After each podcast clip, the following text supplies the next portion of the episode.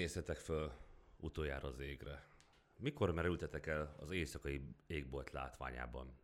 Mikor volt olyan utoljára, hogy a városból kilépve lefeküdtetek a fűbe, és gyönyörködtetek a tejútban? Mi gyerekkorunkban. Nem értem meg, hogy miért van az, hogy felnőtt ember annyira ritkán él át ilyen pillanatokat hogy kivonulunk, és egyszerűen csak fölnézünk az égre, és egyszerűen elgondolkodunk azon, elkezdünk beszélgetni azon, hogy mi ez az egész. Hogy mi az, ami körülvesz minket. Mi ez a csoda, és mi ez a mindenség. Hát a Mindenség itt podcast harmadik adásában erről lesz szó. A mindenségről. Úgyhogy sziasztok, köszöntünk benneteket, és hát nagy szeretettel fogadjuk vendégünket. Sziasztok! Szia Gergő! Kis László, szervusztok! Hello, sziasztok! Szervusztok! Hatalmas megtiszteltetés, hogy itt vagy, és nagyon, nagyon köszönjük, hogy elvállaltad ezt. Mielőtt azonban még elnyelnének minket a fekete lyukak, és körüllengedezne minket a sötét anyag, szeretnénk megkérni titeket, hogy iratkozzatok fel valamennyi csatornánkra, és szeretnénk tovább buzdítani a, annak irányába mindenkit, hogy észrevételeit, kommentárjait, kérdéseit, gondolatait, javaslatait, legjobb vicceit, félelmeit, és mindent, ami érdekes lehet számára ebben az adásban, küldje el felénk témajavaslatokat, mi az, amiről nagyon szeretnétek hallani, mi az, amiről tökre nem. Ez, ez nekünk mind, mind értékes információ. Szerintem akkor Gyújtsuk be a rakétákat. Okay. Uh, hát az van, hogy ezeket a bonyolult összefüggéseket, és hogy ezeket a nehéz témákat megértsük, ma Kis Lászlót az ország egyik legkiválóbb csillagászát hívtuk segítségül, aki a Csillagászati és Földtudományi Kötutóviszpont főigazgatója, a Magyar Csillagászati Egyesület elnöke, akadémikus, Széchenyi Díjas fizikus, a Magyar Tudományos Akadémia rendes tagja. Lényegre, röviden, Laci. Oké, okay, rendjén van. A, csill- de, várj, várj, a csillagászati vagy pontosabban a csillagászat.hu hírportál főszerkesztője, és aki 2020-ban elnyerte az év tudományos újságírói címet. Ez azért nagyon fontos, mert ebből kifolyólag át tudja adni a tudását úgy, hogy még azok a laikusok, akik mi vagyunk, megértsék. Az első kérdés az, hogy hogy lesz valakiből csillagász, ő is feküdt gyerekkorában a pokrócon, nézte, és már akkor eldöntötte. Hát hogy... a, ugye szerencséd van, mert az én esetemben igen. Tehát a helyzet az, hogy két úton lesz a csillagász az ember, vagy hát mondjuk így, hogy a gyermekkori inspirációk azok két irányba szoktak jönni. Az egyik, az enyém is ez, és ez egy relatíve tipikus, hogy igen, rácsodálkozunk az égbolt szépségeire. Én ezt egész konkrétan be tudom azonosítani. Nekem ez nem az ég alatt volt, hanem egy könyvben volt. Ugye a könyvek fontosságát nem lehet túl hangsúlyozni. Szerintem Gutenberg egyáltalán nem halott, én ezt állítom 2022-ben is. Na hát 1982-ben, az egy olyan nagyjából 40 évvel ezelőtt lehetett, a essen már bele, amikor lapozgattam egy könyvet, amit édesanyám kapott édesapámtól házassági évfordulójukra. Ez Fred Hoyle Csillagászat című könyve volt, ékes szerb-horvát nyelven, tehát semmit nem értettem belőle, de nagyon szép képek voltak benne. Ugye én Horgoson nőttem föl, az ugye mai Szerbiában, akkor Jugoszláviában volt található a Röszke Horgos eh, drótkerítésnek a déli oldalán, és akkor lényeg, ami lényeg, hogy én akkor úgy, el, úgy, azon kezdtem el álmodozni, hogy én ezt szeretném látni a saját szemeimmel. Tehát a, a holdkráterek, a Jupiter holdjai, a Saturnus gyűrűi, a szép színes ködök, a színes szagos galaxisok, csillagközi gázfelők, és onnantól kezdve én afelé lobbiztam a szüleimnél, hát amennyire tíz éves gyerek tud lobbizni a szüleimnél, hogy én nekem egy távcső kell. Na hát ez ugye jött is a rákövetkező tíz évben különböző fejlettségi fokozatokba, de hát azért nyilván sokat segített az, hogy a horgosi égbolt az akkor még nagyon fényszennyezésmentes volt, most is a röszkei határát kell a legfényesebb fényforrás Horgos faluban, és hát egy másik ilyen nagyon mély emlékem az már pár évvel később, 1986. októberéből származik, azt is elég rémes kiszámolni, hogy hány éve volt, amikor Lacika a zseblámpájával egy nagyjából 10-15 percig világított fölfelé a sötét éjszakába, és akkor elképzeltem, hogy most jó a földi légkör elnyeli a fotonok egy részét, de én most elindítok egy üzenetet. Ugye 86. október, 14 éves voltam, most 35 és fél évvel később, van néhány fotonom, ami már 35 és fél fényévre van tőlünk. Hát azért ez, ebbe belegondolni nem olyan rossz, hát ugye a Vega tőlünk 26 fényévre van. Szóval a lényeg az, hogy ez az égbolt szépsége, meg akkor azzal valamit manipulálni, ez az egyik irány hogy hogy lesz csillagász. De hogy ne kerüljem ki a kérdésre a, a választáson, vannak, akiket az egyenletek vonzanak be, mert ugye a csillagászat, az tetszik, nem tetszik, gyermekeim, az úrban a fizika része. Tehát az asztrofizika az ugye a csillagászathoz szükséges elméleti háttér. A csillagász az valójában egy alkalmazott asztrofizikus, ugye itt a két területet valójában össze lehet kötni ezzel, tehát vannak olyanok, kellően elszántak, akiket a fizika, a matematika, ma már az informatika, mert rettenetesen, ugye a nagy adat kifejezés az a csillagászatban jelent meg először a 90-es években. És a lényeg az, hogy, hogy akiket ezek az elméleti szépségek vonzanak be a dologba, azok is teljesen valid csillagászokká válhatnak. A lényeg az, hogy az egyetemet el kell végezni. Ezzel nincs mit tenni. Ugye Magyarországon két egyetemen történik csillagászképzés, az eltén itt Budapesten és Szegeden, a Szeged Tudományegyetemen. Így lesz valaki bűcsillagász. Az egyik aktualitása annak, hogy csillagász vendéget hívtunk meg ma, az az, hogy decemberben fölötték a James Webb űrteleszkópot, ami az emberiség egyik nagy, legnagyobb projektje, két évtizedes fejlesztés, 11 milliárd dolláros büdzséből, és hát elképesztő uh, várakozás előzi meg ennek a eredményeit. Mit várhatunk tőle? Hát kaját, piát, nőt, vagy hát mit lehet erre mondani, tehát dicsőséget, pénz, hatalom, szex, ez a három dolog, ami mozgatja a világot. Nyilvánvalóan tudományos eredményeket várunk a, James Webb űrteleszkóptól.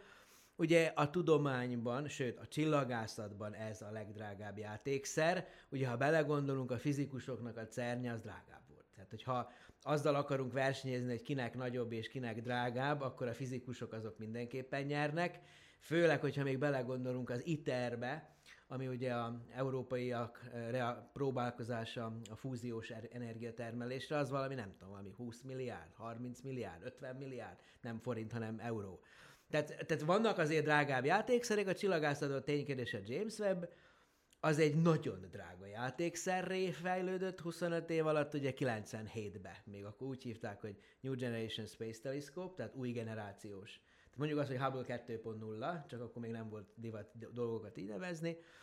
És hát kezdettől fogva az volt az ígéret, hogy ez sokkal jobb lesz, mint a Hubble. Ugye a döntéshozókkal az ember néha találkozik. Én találkozni, meg volt már rá szerencsém vagy bal szerencsém. Általában azt lehet mondani, hogy ha valamiről azt ígérjük, hogy kétszer jobb lesz, azt nem veszik meg. Tehát a minimum, amit el kell, meg kell ígérni, hogy tízszer jobb lesz, százszor jobb lesz, ezerszer jobb lesz, Ugye vannak konkrét példáim, ahol tényleg ez történt, a 89-től aztán 10 évek később már egy ezerszeres ugrást ígértek a csillagászok, és aztán ezt, ezt meg le is szállítottuk. Szóval James Webbnél, ami egy újdonság, hogy ez a minden idők legnagyobb fénygyűjtő képességű űrteleszkópja az űrben, tehát űrteleszkóp az űrben van, tehát teleszkópja az űrben, minél nagyobb, annál több fény össze. Tehát ez, ez, ez az egyik állítás, hogy a Hubble az 2,4 méter átmérő. Ez a szoba, hogy nagyjából ránézése kb. akkora, mint a Hubble. Tehát a Hubble, hogyha egy nagy cső lenne, az körülbelül akkora lenne átmérőben, mint ez itt. A 6,5 méter ez ennek háromszoros, a két és félszerese. Tehát jelentősen nagyobb a fénygyűjtő felülete, ugye négyzetesen nő a felület. A másik pedig, hogy olyan sugarakon ér, érzékeny, ahol a Hubble nem, ezért két dologra különösen jól te- megtervezett, vagy jól optimalizált a James Webb. Az egyik az a közeli és hideg univerzum. Ugye rátok nézek, nem hoztam hőmérőt, de ránézésre azt mondom, hogy nagyjából 37 fokos hőmérsékletű testek vagytok, emberi testek, 310 Kelvin, annak a saját sugárzása az 10 mikronon van. Most lekapcsolnánk a lámpákat, vagy azokat a kamerákat ott kicserélnénk infrakamerákra, aminekkel a betörők ellen küzdenek a nagyon drága dolgokat őrző helyeken, akkor ti ilyen világító fákjaként itten a sötétben ragyognátok 10 mikronos hullámhosszon. A James például ilyen dolgokra lesz érzékeny, a Hubble ezeket nem látta. Tehát a közeli univerzumban a relatíve hideg dolgokat fog, te hideg vagy, ti hidegek vagytok, mert hogy ugye a csillagok azok tipikusan ezer kelvinesek, több ezer fokosak. A néhány száz, vagy tovább megyek néhány tíz fok, az hideg. Tehát például a keletkező bolygók, azok hideg helyeken születnek, ráadásul sűrű porfelhőkbe szoktak általában dolgok születni, és a James Webb átlát ezeken a sűrű porfelhőkön. A porfelhőknek ugyanis megvan az a tulajdonsága, mint a dünében főkapja a szél, és akkor megy a por. Ugye a csillagok halálakor keletkezik az a por, ami a csillagközi térben van, és ez elnyeli a látható fényt, de az infravöröst, a hősugarakat nem. Tehát a James Webb-be, hoppá, na hát ott keletkezik egy csillag, hoppá, na hát ott éppen egy bolygó, meg még akár körülötte egy hold keletkezése, és beazonosítható lesz. Azért basszus, tehát ez egy nagyon nagy dolog lesz, mondjuk így egy olyan egy év múlva, kettő év múlva.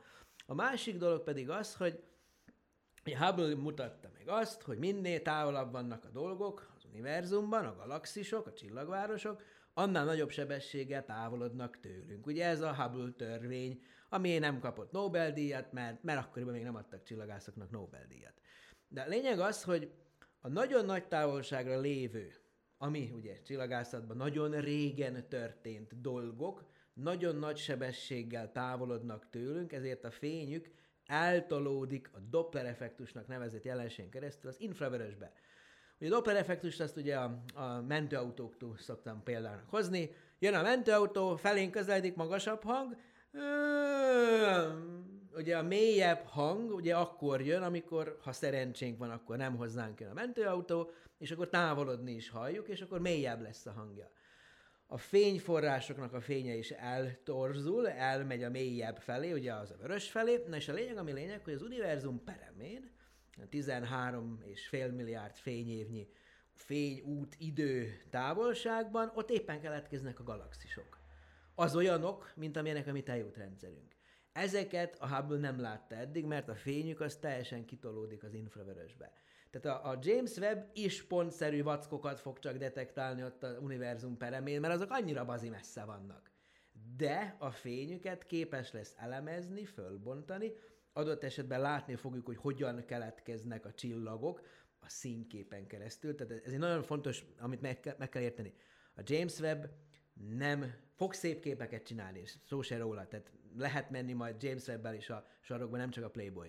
De a lényeg az, hogy, hogy nem, a szép, nem a szép kép a lényeg, hanem a színkép, az is szép kép, csak színkép. Tehát ugye széthúzni a fényt, hogy milyen hullámhosszúbú hány foton jön, és ott lehet például látni majd a csillagkeletkezést. A legelső generációs csillagok, amik a ősrobbanás után, mit tudom én, néhány tízmillió, százmillió éven belül keletkeztek, na azok termelték le ezt az anyagot, amiből mi is vagyunk, annak a nagy részét. Tehát lényeg az, hogy ezt a korai szerkezet kialakulást is látni fogja a James Webb, Ugye ezért szoktam azt mondani, csak mindig hozzátartozik ez a hülye magyarázat, amit most előre hoztam, hogy a James Webb az valójában a kozmikus struktúrák kialakulását fogja tanulmányozni, jelentsen ez bármit is. Hát az előbb elmondtam, hogy mit jelent. De ebben benne van az is, hogy az univerzumunk hogyan alakult ki, tehát meg fogjuk tudni, hogy az ősrobbanás utáni ö, szekundumokban az mi anyag. történik. Azt fogja megvizsgálni, hogy az anyag mit csinál. Tehát ugye, és akkor itt már rögtön, ja, itt van egy nagyon rémes fejezet, amit nem akarok még kinyitni, mert ez egy Pandora szelencéje azonnal, hogy az univerzumunkban, ugye egy nagyjából 25 éve tudjuk azt, hogy az össz anyag és energia mennyiségét, ha fölösszegezzük, amit, amit meg lehet tenni, akkor kiderül, hogy ez a mi normál anyagunk, amiből mi is állunk, itt nem akarok kopogtatni nagyon sokat, az kb. 5%-a az összesnek. 95%-áról nem tudjuk, hogy micsoda. Tehát a egyik részét úgy hívjuk, hogy sötét anyag, az nem tudjuk, hogy micsoda, de van gravitációja. Meg egy másik részét úgy hívjuk, hogy sötét energia, amiről megint csak nem tudjuk, hogy micsoda, de azt látjuk, hogy az univerzum tágulását gyorsítja. Tehát fölfújja a világ mindenséget, ami teljesen szembe megy minden hétköznapi intuícióval, tehát, tehát nagyon szembe megy. Az nem is hitték el nagyon sokáig, ugye amikor 98-ban ezt csillagászok felfedezték, aztán 2010 vagy 11-ben ezért Nobel-díjat kaptak.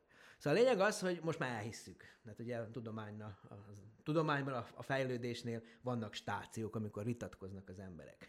Na a lényeg az, hogy a, a James Webb ennek az 5%-nak, a normál anyagnak a viselkedését fogja tanulmányozni, de szeretnénk azt hinni, ezt a szót muszáj többször is aláhúzni, mert ennek van mélyebb implikáció, és szeretnénk azt hinni, hogy a látható anyag viselkedése korai szakaszban ugyanúgy elárulja, hogy ott mit csinált akár a sötét anyag, akár a sötét energia. Tehát következtetni tudunk Tehát ezeknek követ, a működéséről. Így van, következtetni lehet majd rájuk, de, de ez soha nem lesz olyan, amit kettő mondatban a liftben, a második és a negyedik emelet között el lehet majd magyarázni. Ez És mindig ö, bonyolult. mi- milyen, milyen korai időpontra tud ö, a, a James Webb reflektálni, illetve az ősrobbanás során ö, történt-e olyan folyamat, ami, ami nagyobb sebességgel küldött szét bármit, mint a fény? Hát ugye a kozmológusok azok szoktak mindenféle ex- egzotikus dolgot mondani, hogy az inflációs szakaszban, amikor nagyon picike, nagyon-nagyon picike volt az egész univerzum, hogy akkor volt egy olyan fázis, szakasz, amikor kvázi mintha a fénynél gyorsabban tágult volna az egész hát univerzum. A James Webb ezeket nem fogja látni. Tehát a probléma az az, hogy nem probléma, a helyzet az az, hogy a, a sugárzás, tehát azt szoktam tanítani a csillagász hallgatóknak, meg én magam is ezt olvasom, amikor ezeket a szakcikkeket, meg aztán a szakkönyveket olvasom a témakörben, hogy ugye tulajdonképpen a, ugye nekünk megfigyelő csillagászat szempontjából az, a kozmosz története, az időtengely, az visszafelé megy. Ma van a nulla. Nézzünk visszafelé. És igazából a megfigyeléseink azt mutatják, hogy nagyon régen, nagyon távol, nagyon sűrű és nagyon forró volt az univerzum. Azt látjuk, hogy tágul az egész hóbelevanc, minél messzebb van valami, annál nagyobb sebességgel tágul. Ez a klasszikus fölfújt lufin a pöttyök, vagy a sütőben dagad a sütemény, benne ott vannak azok a nyomorult, mi ez a szőlőszem, ami megvan már Mazsola. száradva? A mazsola, köszönöm Fúj. szépen. Ugye a mazsolák ott vannak a, a, a süteményben, és akkor ülök egy mazsolán, és akkor tágul közte a, a sütemény, és akkor azt látom, hogy a közelebbi mazsolák is távolodnak, a távolabbi mazsolák még gyorsabban távolodnak, mert közte a, a tészta az jobban-jobban kell. Ugye így kell képzelni az univerzumnak a tágulását. Szóval a lényeg az, hogy visszafelé nézve, tehát most látjuk, hogy tágul, mint az atom, vagy hát tágul, mint az univerzum, és hát az, ha az időtengelyt visszafelé fordítjuk, akkor nyilvánvalóan régebben kicsike volt, sűrű, összes, na és a lényeg, össze, összetöpörödve, összesűrűsödve. Na és a lényeg az, hogy minél sűrűbbé tesszük a anyagot, meg a sugárzást, eljutunk egy olyan szakaszhoz, tehát még, még, még egyszer innen visszafelé nézve, az nagyjából 1100-as vörös eltolódásnál van, tehát ott, ami tenni, 100 nanométeres sugárzás volt, az most 1100-szor hosszabb hullámhosszon látszik, azt már úgy hívják, hogy rádió hullámok, mikrohullámú rádiósugárzás. Ott volt az a szakasz, amikor a sugárzás számára egyáltalán átlátszóvá vált az anyag. Tehát előtte még sűrűbb volt, még nagyobb forróság, plazma, egy ilyen forró plazma volt még előbb, ez nagyjából 380 ezer évvel az ősrobbanás után volt, magyarul visszafelé nézve 13,7 milliárd év, bő 380 ezeret visszajövünk, és akkor ott van az, hogy na ott hirtelen elkezd, elkezd, elkezdett világítani az univerzum. Addig nem világított. Addig csak egy forró plazma volt, ahol a, a sűrű elemi részecskék, amik addigra már kialakultak, protonok, neutronok, elektronok, neutrinók, azok egyszerűen nem engedték a fotonokat, nem mész ki, itt maradsz bennünk. És tágult az egész hóbelevanc, és akkor egyszerre csak az anyag és az energia végre le tudott egymásról szakadni. Na ez olyan, még egyszer, 380 ezer évvel a ősrobbanás után volt minden számítás szerint, ezt se fogja látni még a James Webb. Mert ha az 1100-as vörös eltolódásig el kell menni, ez a mikrohullámú rádió sugárzásnak a tartománya, ezért kaptak Nobel-díjat kétszer is, ezt a sugárzást, amikor elkezdett látszani az univerzum. Egy Penzias és Wilson nevű amerikai mérnök páros kapta először a fölfedezésért. 65-ben fedezték föl, ha jól emlékszem, 79-ben kaptak érte fizikai Nobel-díjat. Aztán 20 évvel később azt is felfedezték, kimérték egész pontosan egy műhold segítsége, a rádiócsillagász műhold segítség, hogy különböző irányokba ez a forró gázfelhőnek a helyi hőmérséklete kicsit hol melegebb, hol hidegebb. Ezt úgy hívják, hogy a háttérsugárzás fluktuációi, ezek a legelső sűrűsödések az univerzumban. Ebből jöttek létre a struktúrák. Ezt se fogja látni a James Webb, mert ez mind-mind-mind a rádiósugarak tartománya esik, és a James Webb az sokkal följebb van. Tehát ténylegesen az a folyam, azokat a folyamatokat, amelyek kialakították ezt a kócerájt, ezt jelenleg a rádiócsillagászok tudják közvetlenül vizsgálni, az elmélészek a számítógépes szimulációikba, viszont én nagyon optimistán várom a 2030-as éveket, addigra, addigra már sok minden lesz, tehát vélhetőleg már más lesz az iniciáléja a országvezetőnek. Másrészt pedig, hát az 15 év, vagy 10 nem tudom hány év, de a lényeg az, hogy, hogy el, el fog indulni a LISA nevű gravitációs hullámdetektor. Jé. Liza, igen, nem jé, Liza. Ami azt fogja, azt fogja tudni, hogy ilyen háromszögbe, mutatom, háromszögbe, nem így, mert az a szív, a háromszög, három műhold egymástól másfél millió, kiló, másfél millió kilométerre, lézerekkel lövik egymást, pontosan, és a három, irá, három karnak a hossza át megváltozik, ha átmegy egy gravitációs hullám rajtuk. Ugyanaz, mint a LIGO kísérlet itt a Földön, ugye Amerikában két helyen, a Virgo kísérlet Olaszországban van, Kagra India, Japánban van Virgo India, vagy mi LIGO India, mindenféle dolgok vannak, de ezek picikék, pár kilométeresek. Ezek a csillagok, fekete lyukaknak a gravitációs hullámait érzékelik. Ez a másfél millió kilométeres karhosszúságú LISA, Laser Interferometric Space Antenna, ez lesz a, ez lesz a, ez lesz a neve, a kibontva a Lizának, egy európai-amerikai közös vállalkozás, ez is olyan nagyjából, hát most másfél milliárd euróra mondjuk, lesz abból több is a végén, tehát ismerjük már ezt a sztorit. Szóval a lényeg az, hogy ez például az ősrobbanás utáni gravitációs hullám hátteret is adott esetben valamilyen szinten fogja majd, képes lesz majd detektálni, vagy annak mondjuk így a na- nagy frekvenciás részét. Ugye amikor a ugye gravitációs hullám mikor keletkezik, akkor, amikor tömeg nagy sebességgel, na, hát tömeg gyorsul. Ugye az a fény, ez akkor van, amikor például mondjuk töltött részecske gyorsuló mozgás végez, akkor van elektromágneses sugárzás. Ha tömeg gyorsul, akkor a tér fodrozódásaiként fénysebességgel tovább terjedő gravitációs hullámok keletkeznek. Na a lényeg, ami amikor az ősrobbanás az elején elkezdte az egész kócerájt szétvetni, ott az első szakaszban, még mielőtt lejött volna a sugárzás az anyagról, már keltett gravitációs hullámokat, és ezeket 15 év múlva én hiszem azt, hogy látni fogjuk. És akkor még jobban vissza tudunk menni az ősrobbanáshoz. Ezeknek a mérésénél, mert mondtad, hogy, hogy ugye a Földön is vannak ilyen jellegű ö, mérések, illetve kísérletek, de hogy akkor ennek a dimenziói hasonlóan működnek, mint mondjuk a rádió hullámok észlelésen az antennák? Így van, hmm. így van. Tehát ugye a LIGO az 3 km, 3-4 kilométeres kar, ugye Amerikában két helyen, annyira picike a gravitációs hullámoknak a hatása, hogy ez a jelenkor legérzékenyebb mérése. Ugye amikor 15-ben fölfedezték a, a legelső gravitációs hullámokat, az volt a hasonlat, hogy a karhossz, azon a 3-4 kilométeres karhosszon annyit változott, mint a proton átmérőjének az ezred vagy tízezred része, tök mindegy, iszonyatosan picike része. Tehát ilyen ilyen, de nagyon, nagyon, nagyon piciket, tehát tényleg köhintek kettőt, és nagyobb gravitációs hullám keletkezik. És, és tényleg egyébként a magyar résztvevők, bár ez, ez vicces belegondolni, hogy a magyar résztvevők között a Frey Zsolték az eltéről például egy olyan detektort fejlesztettek a LIGO kísérlethez, ami azt méri, hogy hogy változik a légnyomás a lézerek mellett, mert ha valahol sűrűbbé válik a levegő, annak nagyobb a tömege, az megváltoztatja a tér görbületét.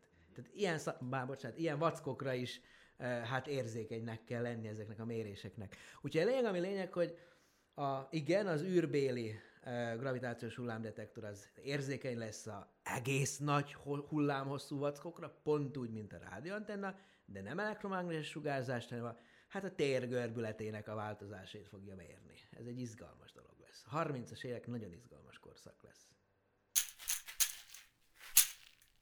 Ezeknek az eredményeknek a hatására elképzelhetőnek tartod, hogy akkor a 30-as években sokkal közelebb kerülünk annak a kérdésnek a megválaszolásához, hogy mi az univerzum, illetőleg, hogy van-e több univerzum, multiverzumban élünk-e? Ja, Isten, már jönnek ezek a hülyes sci Hát ez nem tudni. Ez...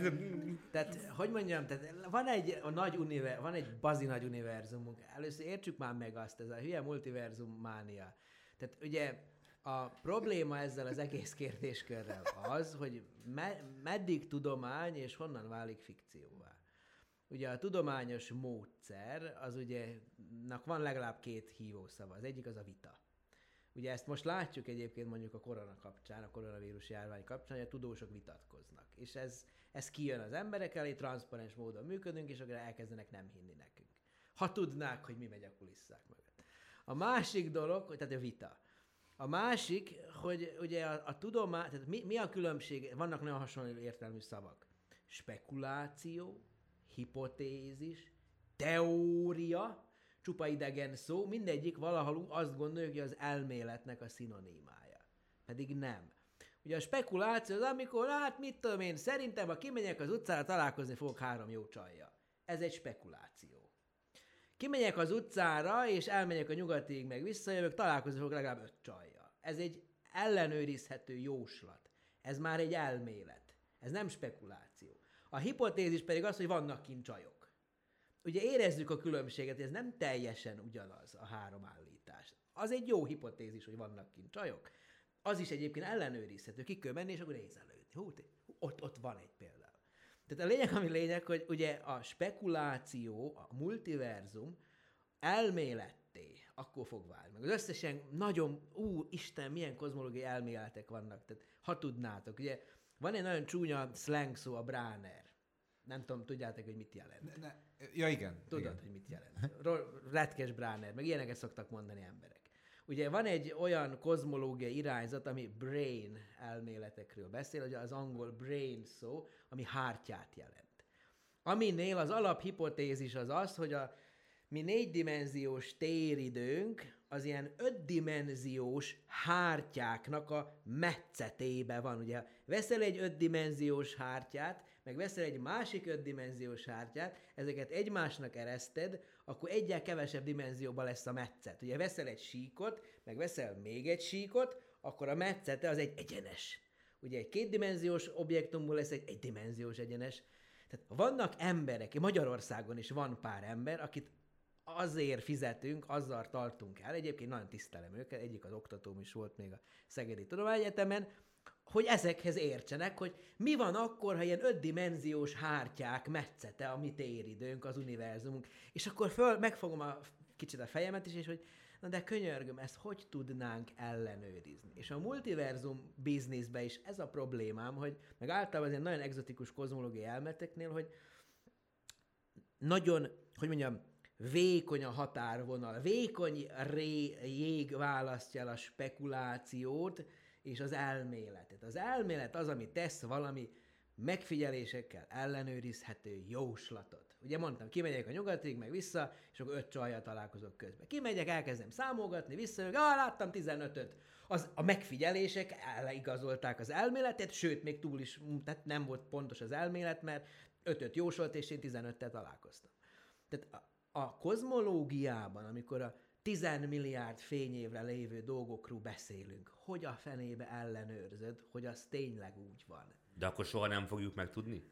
Á, nem fogunk ez egy, érdekes, ez egy nagyon érdekes kérdés. Amikor én egyetemista voltam, ez nagyon rég volt bizonyos korosztályok számára, tehát a lényeg az, hogy a 90-es években, ugye akkor még a kozmológia tényleg ez a szemenszedett hazudozás és a fekete mágia közötti területre esett.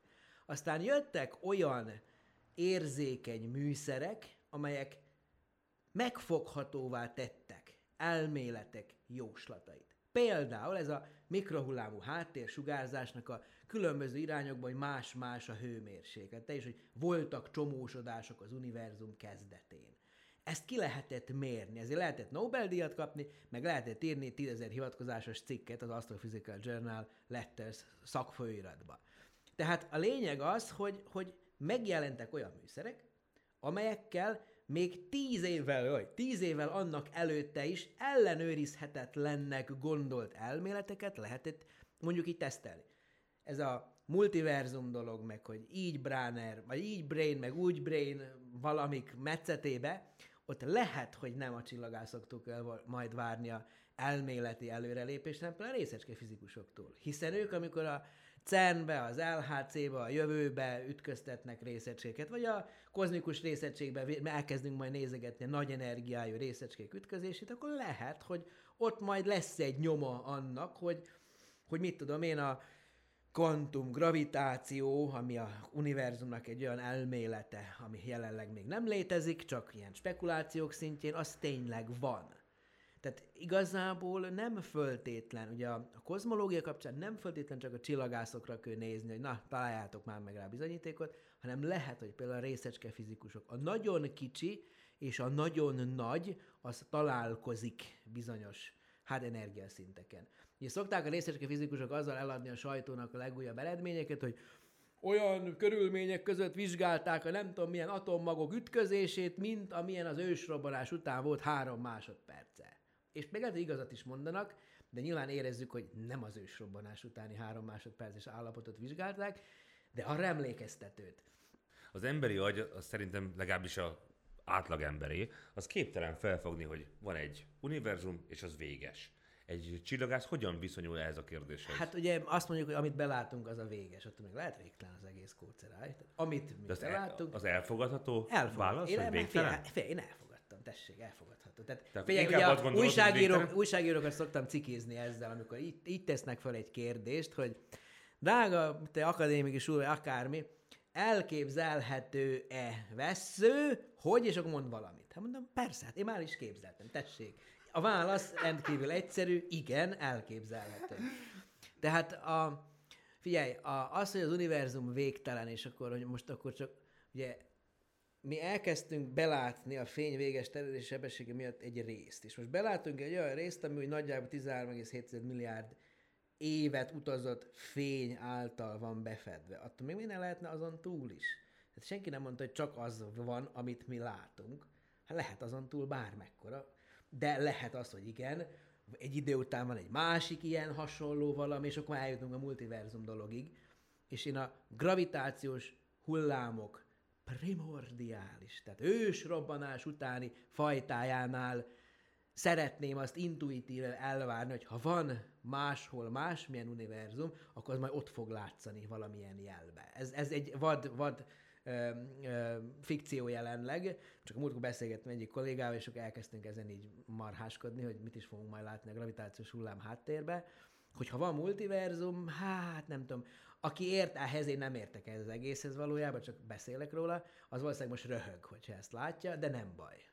Az is, az is egy jó hatás. Én olvastam egy olyan ö, adatot, ami ugye arról szól, hogy 13,5 milliárd fényévnyi távolságot látunk be Igen. jelenleg, viszont vannak föltevések, miszerint 90 milliárd fényév széles a komplet univerzum. Ezeket akkor honnét veszik ezeket? Az újukból. Hát ez az, akkor ez is ugyanolyan, mint hogy Persze, spekuláció. Spekuláció. Persze, spekuláció. Tehát, tehát, hogy mondjam, az, ami biztos. Figyelj, a probléma az, az egész kozmológia kapcsán van egy fundamentális probléma. Az az, hogy a kozmikus skálákon nem érvényesek a mi hétköznapi életből vett hasonlataink. Maga ez a szó, hogy távolság, ez nem, nem egyértelmű. Legalább öt különböző típusú távolság elképzelhető, levezethető. Ugye az általános relativitás elmélet, az Einsteini általános relativitás elmélet, az ennek ad egy matematikai keretet. Annak van egy módosított változata, Robertson, Friedman, Walker metrikának, akinek tök mindegy, vannak ami ezt le lehet írni úgy, hogy ott van a koordinátarendszer, és van egy skála faktor, amivel szorozzuk az egésznek a méretét. És ebből le lehet vezetni dolgokat. Egyet mondok, ami teljesen szembe megy a hétköznapi um, intuícióval. Én most elkezdenék szaladni, akkor nagyon mérgesek lennétek, és ordibálnátok, hogy ez a hülye elszalad. Miért szalad el éppen? Átszaladnék az utca túloldalára, fele akkorának látszanék. Elszaladnék a Duna túloldalára, akkor nagyon picikének látszanék. Általában véve a dolgok, ha messzebb kerülnek, akkor kisebbnek látszanak, igaz? Na most, az egész univerzum méret skáláján megmutatható az, hogy a általános relativitás elmélet téregyenleteiből következik, hogy egy bizonyos távolságnál a látszó szögtávolságnak minimuma van. És utána elkezdenek nagyobbnak látszani a dolgok. Ha nagyon-nagyon messzire szaladnék, az egy olyan nagyjából másfél milliárd fényév, elkezdenék nagyobbnak látszani. És a legvégén, ugye az a picike kis valami, mint én száz fényév, az egy nagy dögd folt az égen. Tehát a lényeg az, hogy egy bizony, ez, ne, ez szembe megy az intuícióval, de matematikailag le lehet vezetni, és lehet mögé találni ilyen nagyon durva egyszerűsítő dolgokat, hogy az univerzum teljes méret skálán olyan, mintha az egész univerzum egy nagy lencse lenne, egy nagy gravitáció. Mikor belenézünk egy üveggolyó, néztem bele üveggolyóba? Nagy üveggolyók, hozzá már pici üveggolyóba nem érdemes belenézni, de egy igazán nagy üveggolyó belenéz, ú, de az ujjad a túloldalon, és akkor ú, de szép, tényleg, és akkor rántosak az ujjad, a bőr cafatkák. Szóval lényeg az, hogy az egész univerzum méret skáláján ez például teljesen szembe megy a hétköznapi intuícióval. És az, hogy ott valami ott van, meg valami ott van, hogy azoknak a valódi távolsága térbe mennyi, az függ attól, hogy milyen messzire nézünk, és egy idő után ez, a, ez kisebb lesz. Tehát a lényeg az, hogy, hogy ezért nehéz ezekről a kérdésekről úgy beszélni, hogy ne legyen konyhanyelv, ne legyen durván egyszerűsítő, megpróbáljuk átadni azt, hogy ez egy bonyolult kérdés, de matematika nélkül ez nem tárgyalható. Bocsánat. És akkor így ezáltal gondolom azt a kérdést is eleve hammába volt kísérlet feltenni, hogy milyen alakja van az univerzumnak. Nem föltétlenül, ugye a, a szférik, most az anizotrópiákat, tehát a, a, ugye a kozmológia azt tételezi föl, hogy Bocsánat, a... ezt meg kell nézni, hogy mit jelent, vagy elmondom? Elmondom. Ugye a kozmológiában ugye két dolog, ami alapföltevés, hogy az univerzumunk homogén és izotróp. Ami azt jelenti, hogy mehetsz bárhova, ott ugyanolyan, ez a homogén, me- nézhetsz bármi, bármi felé, ugyanúgy néz ki. Tehát ez az izotróp, az az irány független. A probléma ezzel az, hogy minden elmélet ezzel kezdődik. Tegyük fel, hogy az univerzum homogén és izotróp. Tehát nem függ az iránytól, hogy hova nézünk, ott is, a, ott is olyan, ott is olyan, ott is olyan. Asimov könyveiben nem ilyen. És a helyzet az, hogy például amikor a galaxisokat fölmérik az emberek, keresik azt a méret skálát, hogy hol válik homogénné és izotróppá az univerzum, és még nem találtuk meg. A probléma az, hogy minél nagyobb méretskálák, ilyen ugye a Szalai Sándorék, ugye az SDSS égbolt felmérő program, mi majd most lesz a 20-as években újabb égbolt felmérő programok, elkészítik az univerzumon a látható anyag háromdimenziós térképeit, már vannak tök jó ilyen térképeink az egész univerzumnak a nagy részéről, belátható univerzum nagy részéről, és nem látjuk sem homogénnek igazából, sem izotrópnak.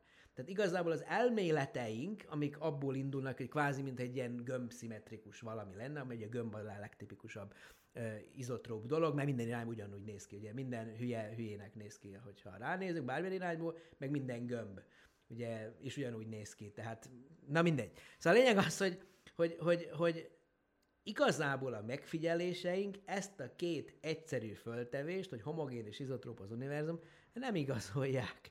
Tehát De... akkor te neked van egy álláspontod, hogy mondjuk sík alakú, gömb alakú, vagy nyereg alakú? Figyelj, az ált- általában, általában az üléspont fog, határozza meg az álláspontot, vagy hogy van? Vagy az álláspont határozza meg az üléspontot? Mindegy. Szóval nekem nincsen álláspontom ebben a kérdéskörben, én nem vagyok kozmológus. Bocsánat, én a csillagokhoz értek, a közeli dolgokhoz, a távoli univerzumról én is csak szeretek olvasni.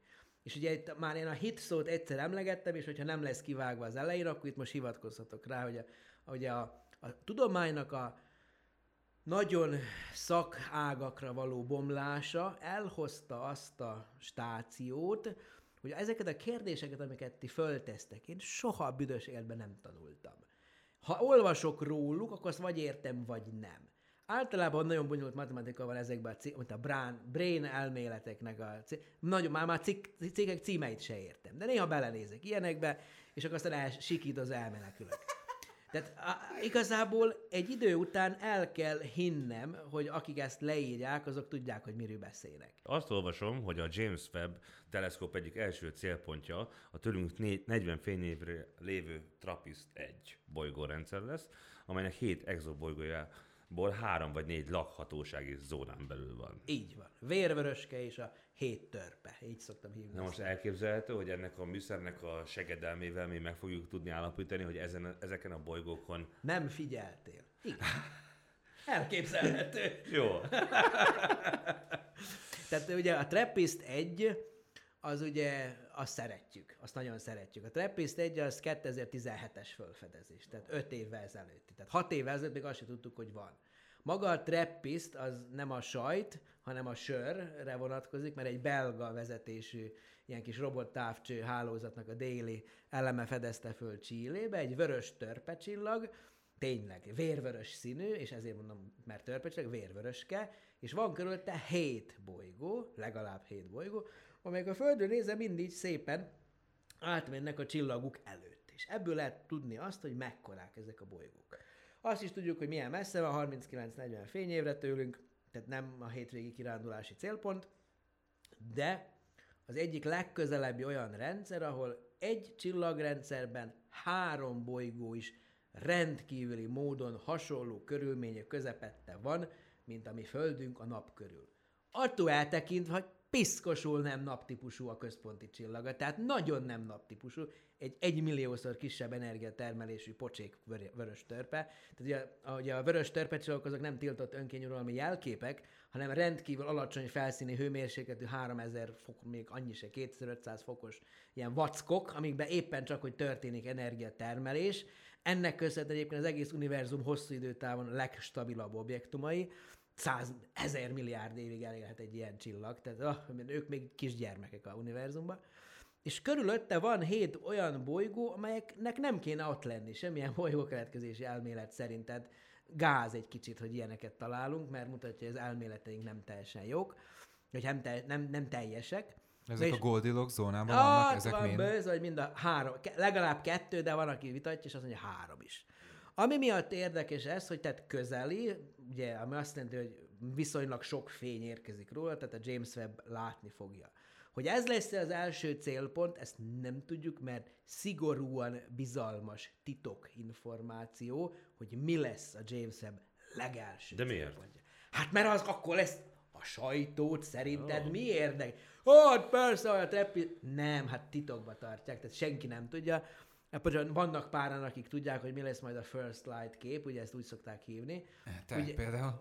Vala, ne, én nem tudom, én nekem nincs semmi közöm a James Webb űrteleszkóphoz, de, de egy készfogásra vagyok olyan emberektől, akik benne vannak a James Webb-nél, és hát valószínűleg nagyon szép képet fognak csinálni, hogy megmutassák, hogy nézzétek, látjátok feleim szümtükkel, milyen szép a James Webb-nek a képalkotása, a trappist nem képeket alkotni, hanem spektrumokat, tehát biztos, hogy nem a trappist lesz a legelső objektum, de hogy a legelső tízbe benne lesz a Soulzier. Tehát az, az biztos már csak azért is, mert hogy a Trappist egy az a vízöntő csillagkében van az ekliptikán, ami azt jelenti, hogy ősszel látszik a Föld irányából jó helyen, és a James Webb az nagyjából nyárra fog működni úgy, ahogy kell, ha minden jól megy, tehát ott ősszel az első egy-két hónapos működésben már a Trappist egyre rálőhet. Úgyhogy a biztos, hogy az első közt lesz, Színképek fognak készülni olyan fázisokban, amikor a megfelelő lakhatónak gondolt bolygó, bolygó vagy bolygók éppen a csillag előtt vannak. Ugye olyankor a csillag fényéből a bolygó kitakar, de ha a bolygónak van légköre, akkor a légkörnek egy új lenyomatszerű kémiai plusz színképvonalak megjelennek a, színképbe. A James ezekre fog vadászni, hogy van-e ott ózon, van-e ott metán, amit tehenek pukiznak ott bele a bolygó légkörébe, van-e, mit tudom én, oxigén, ózon, metán, mikor, miket szoktak még biomarkereknek mondani, hát ezek nitrogénnek is a mennyiségét, sok minden, de olyan, ami a, ha földihez hasonló összetétel látunk, akkor biztos, hogy nagyon örülünk, de az, ami ugye veszélyes, hogy csak a Földet keressük, vagy a Földhöz hasonlót keressük, hát a mi Földünk se volt mindig ilyen, mint most. A Földnek is volt egészen más légköre például. Volt a Földön egész más hőmérséklet viszony, mint amit most látunk. Úgyhogy biztos, hogy valami nagyon közelít fognak először megnézni, meg egy valami nagyon távolít. És akkor, na nézzétek, közelre ilyen, távolra ilyen. Összezéljük. Hogyha valamilyen jelét tapasztalná meg az emberiség egy másik ö, létformának, az mit gondolsz, mennyiben befolyásolná az emberiség gondolkodás módját önmagáról, illetve a univerzumban elfoglalt hát, helyéről? Nézzük meg a Renész felt, körülbelül annyira. Releváns? Sajnos még nem volt időm megnézni, de... Érdem, okay. tehát javaslom. Ak- akkor nem, nem, akarom, nem akarom elspoilerezni a dolgokat, tehát ugye fogalmazunk úgy, hogy vannak a tudományban és a tudományhoz közeli popkulturális szférában olyan alkotók, akik szerint az emberiség leszárná, hogy mi lenne akkor, hogyha, hogy, hogy, hogy hát halálnánk ilyet. De, hogy mondjam, bármi is történjen, a, a, az, hogy valami nagyon messze van, az biztos, hogy a relevanciáját a hétköznapi emberek számára el fogja, le fogja csökkenteni. Tehát tudósok lehet, hogy zsizsegni fognak, mint a nyüvek, vagy nyüzsögni fognak, mint a zsizsek, nem tudom mi a jobb. Tehát valamit csinálni fognak, és örülni fognak, biztos, hogy fogunk nagy bejelentéseket csinálni, de a, a, a hétköznapi embert valami, ami több tíz fényévre, több száz fényévre, több ezer fényévre volt, hiszen, a, hiszen hiszen Száz a múlt, múltat látjuk, ö, azt gondolom, hogy, hogy rögtön nem fogja ö, fölpesdíteni, ha ide látogatna egy UFO lény. Tehát az, más lenne. az más, az más tészta lenne, mert akkor nem valami nagyon távoli, nagyon elég. És ezek szerint nem látogattak ide? Hát Már a, a CIA nem. vagy az FBI, vagy ki szokta őket ott Persze, meg, a, meg az MTA, MTA, meg az ELKH, meg a, meg a ELTE, meg a BME, meg a kiket kell, meg a P, Pázmány, ez, ez mind rejtegeti az UFO-kat. Szerinted nem késő, egy, nem tudom, egy pár hónapos um, esemény ez talán, hogy, hogy végre, vagy tudomásom szerint az első igazán teljesen an, annak a, a küldetésnek az oltárán feláldozott ö, misszió, hogy végre kilőttek egy rakétát egy berendezéssel az orrában, hogy, hogy vajon milyen módon lehetne egy, egy gyilkos aszteroidát, ha lehet elhárítani a Föld keresztezőpályától, hogy, hogy, vagy nem tudom, én még nem olvastam ilyenről. Ugye a dinoszauruszok, ha élnének, akkor nagyon sokat tudnának mesélni, hogy egy mondjuk 10 kilométeres kisbolygó becsapódása mit csinál a Földdel. Lakhatatlanná teszi jó pár évre, Ugye, mint a nukleáris háború, a fölverődő por leárnyékolja a napsugárzást, a növények kipusztulnak nagy részt, adott esetben egy jégkorszak ereszkedik nagyon hirtelen a Föld egész felszínére, és aki él és mozog, az megszívja, mint a torkos borz. Ugye a dinoszauruszok ezt élték át 66 millió évvel ezelőtt. Ugye a csillagászatnak a naprendszert vizsgáló ága, az nagyon nagy erőfeszítéseket folytat az ügybe, hogy föltérképezzük a Földünk pályát megközelítő égi a, az összességét. Jelenleg már azt lehet mondani, hogy egy kilométeresnél nagyobb, az már mind ismerjük, amelyek kellően köz, szoros közelségbe jönnek a következő 100-200 évbe. Tehát azt lehet mondani, hogy igazán komoly, globális katasztrófát okozni képes kisbolygó itt a naprendszerben, a Földünk pályát metszi, ismeretlen már nincs. De például a 140 méteres, ami a nagyjából egy futballpályának az átló hossza, valami, valami amerikai mértékegységhez tartozik ez a, ez a határ. A 140 méteresek, ami mondjuk a Gellért méretű testek, azoknál még most az a becslés, hogy kétharmadát nem ismerjük. Ugye a Cseljabinszkiak 2013-ban megtapasztalták, hogy egy 10 méteresnek a fölrobbanása 20 km magasságban az város összes ablakát betörte, és több ezer ember megsérült. Tehát egy 100 méteres test az egy várost képesen eltörölni. Ezeknek a kutatása, ez egy komoly dolog, és csak annak, csak annak lehet esélye, hogyha már évekkel előre képesek vagyunk beazonosítani, na nézzétek, az jön, és akkor az, mit én kiszámoljuk, hogy majd 2034-ben, amikor éppen a Liza gravitációs hullámai fölött örömködnénk, akkor helyette éppen szívunk, mert hogy jön egy kis bolygó, ami be akar csapódni a Földbe. És akkor lehet föltenni majd azt a kérdést, amikor már ez beazonosít, nem 34-ben, hanem mondjuk, ha jövőre találunk ilyet, hogy mi a fenét lehet csinálni 10 év távolságban. Ugye a 90-es években, a régi 90-es, a régi idő, régmúltban a 90-es években jött egy izzadt fölsőtestű, olajos trikó, fehér trikós vagy szürkés színű trikós úriember, aki félkézzel megmentette a földet. Ugye, és akkor úgy, ezek a víziók, hogy oda küldünk egy nagy atombombát, vagy tíz nagy atombombát, szétrobbantjuk, és akkor repül az Afrik. Ez nem meg... reális? Nem, ez nem reális. A helyzet az, hogy ha szétrobbantunk egy ilyen vackot, akkor annak a pályája attól még nem változik, akkor kapunk egy ütés helyett mondjuk tíz kisebbet. Attól még ugyanúgy globális katasztrófa lesz, mert gyakorlatilag ugyanaz az anyagmennyiség hullik be ránk, ugyanazzal a sebességgel, csak esetleg nem mit tudom én, kettő másodperc alatt, hanem 20 másodperc alatt. Nincs lényegi különbség.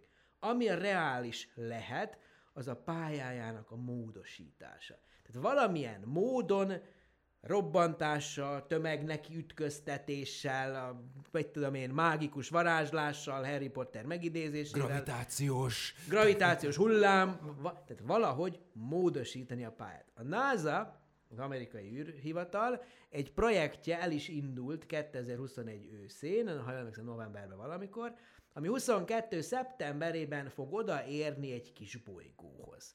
Ugye a kedves fekete pákó barátunk, Adida Didimet, majd ezt szépen kivágjátok, ugye biztos örülne, hogyha tudná, hogy van olyan kettős kisbolygó, hogy Didymos és Dimorphus. Ugye ez egy olyan kisbolygó pár, ahol két ilyen szikla kering egymás körül, és akkor ezek elrepülnek pár évenként a Föld közelébe. még egyszer, nem a földbe csapódnak be, nem azt akarjuk módosítani, hogy becsapódjon, hanem pusztán csak itt így elrepülnek már. Mikor ez repül a szúnyog, és akkor hopp, agyon csapod a szúnyogot. Ennél lesz az a kísérlet, hogy 22. szeptemberében amerikaiak egy 600 kilós, tehát 6 mázsás, 0,6 tonnás próbatestet nekivezetnek, mit tudom én, hány kilométer per szekundum a sebességgel, a Didymos Dimorphus páros közül abba, amelyik a kisebb, most meg nem mondom, a Didymos az ne legyen kicsi, tehát akkor valószínűleg a Dimorphusba, de lehet, hogy fordítva van. De tök mindegy. Szóval a lényeg az, hogy a holdba becsapódik majd egy test, és ez lesz az emberiség történelmében az első alkalom, amikor megpróbáljuk mi emberi beavatkozással módosítani egy kis égitest mozgását, a pályáját. Itt ennél a holdal bíró kisbolygónál azt várjuk, hogy becsapódik a hatmázsás vacak, blötty, főrobban, vagy belecsapódik, átalakul a mozgási energiája hőenergiával, keletkezik egy kráter, és amit várunk, hogy a holdnak a keringés ideje módosul. És ha ez működik, akkor ez egy nagyon komoly technológiai demonstráció lesz, hogy igen, becsapódásos módszerrel módosítható a kisbolygóknak a pálya. A probléma az az, mindig van egy nyomorult probléma, egy tudományos probléma, hogy nem tudunk semmit a kisbolygók, vagy nem sokat tudunk a kisbolygók belső szerkezetéről. És a, azt, amit, az, ami a lényegi kérdés, egy nagy szikla az a dög, vagy egy zsák homok, vagy egy zsák kavics. De ha elképzeled, hogy azt a feladatot kapod, hogy verjél szét egy vödörnyi sziklát, egy nagy kalapáccsal. Egész más a feladat, hogyha egy szikla van az egész, ráütsz egy nagyot, bele, bolo, bele rendül a gerinced is, de ha jó eltad, akkor szétreped. Ha pedig egy vödörnyi kavicsba ütsz bele, abba, az tompítja az ütésnek az energiát, szétoszlik. És magyarul a kisbolygónak a belső szerkezetétől is függ az, hogy mi történik egy ilyen 600 kilós vacaknak a becsapódásakor. Tehát ez egy nagyon komoly technológiai demonstráció lesz 22. szeptemberében, illetve meg fogjuk tudni, hogy a Didymos Dimorphus párosnál a holdacskának milyen a belső szerkezete, mert az elmélészek szerint lehet ilyen is, lehet olyan is. És egész mást kell csinálni, hogyha egy szikla van az egész, mert akkor oda-vissza és ráraksz egy nagy hajtóművet, és mint egy nagy űrhajót elkezdett 20 éven át gyorsítani, és akkor elrepül a föld mellett, mire odaérünk vagy hogyha egy ilyen kozmikus kőrakás, akkor meg nem tudom, valami ügyesen elhelyezett robbanásokkal megpróbál az egész hóbelevancot odébb rakni. Tehát ezt még nem tudjuk, hogy hogy fogjuk csinálni, de az emberiségnek akkor van egy ilyen vészforgatókönyv esetén a túlélésre, hogyha módosítja a pályát. Tehát, hogy elkerüljük a be, becsapódást. Ha, ha olyan jön, ami, ami, ami mindenképpen globális katasztrófát okozna, csak és kizárólag a, a becsapódás elkerülése lehet a cél. Tudósként hogy tudnád um szétválasztani definíciószerűen a hitet és a vallást? Mi a különbség a hit és a vallás között szerinted? Hű, de, de jót kérdezel egy agnosztikustól, tehát mit tudom én? Ugye a, amikor a, a hitről beszélünk, ugye nagyon sok jelentés ennek a szónak. Ugye itt a tudományban mi a bizalom szinonimájaként használjuk. Mi elhisszük azt a kollégáinknak, hogy amit leírnak a tudományos szakfolyamatok oldalain, az úgy van. Aztán jönnek időnként a hamisítások, meg a botrányok, de ez hogy alapvetően elég jól működik a tudományos módszer azzal, hogyha van valami nagy mondás, akkor azonnal független csoportok megpróbálják ellenőrizni. Tehát hogy a validáció, az igazolás, a cáfolat, a, amikor nem sikerül reprodukálni, a reprodukálhatóság, ezek mind-mind a tudományos módszernek a részei, amelyeknek a vége az, hogy elhisszük, hogy mit olvasunk mondjuk a szakfolyamatokban. A vallás az ezzel szemben azt mondja, hát vallás, azt mondja, tehát a vallás az én fejemben, ezzel szemben pedig kinyilatkoztatásoknak a, az összessége, ahol egyáltalán nem kell föltétlenül keresni ok-okozati kapcsolatot A és B esemény között, mindösszesen el kell hinnünk, hogy A-ból következik B én ezt gondolom így egy ilyen alapvető különbségnek, hogy a, a tudományos hit, ha így ezt a két szót összetesszük egymás mellé, akkor ez a tudományos módszer által igazolt tényállításokon alapuló bizalomnak a kifejezése, akkor már egész definícióhoz kezdünk.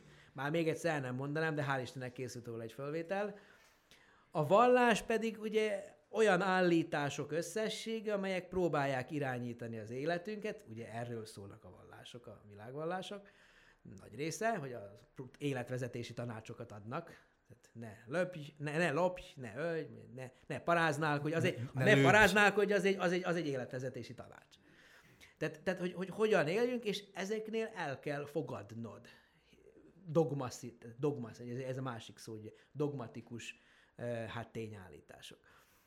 De egyébként, hogy mondjam, tehát már előbb az agnosztikusként tekintem ezt az egész kérdéskört.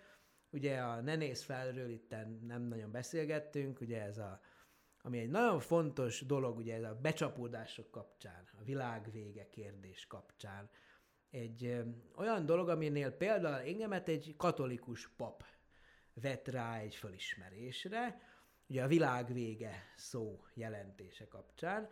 Ugye tipikusan a világ végék azok úgy néznek ki, hogy milliárd halottak, pusztulás, sírás, fájdalom, betegség, halál, és akkor mit tudom én.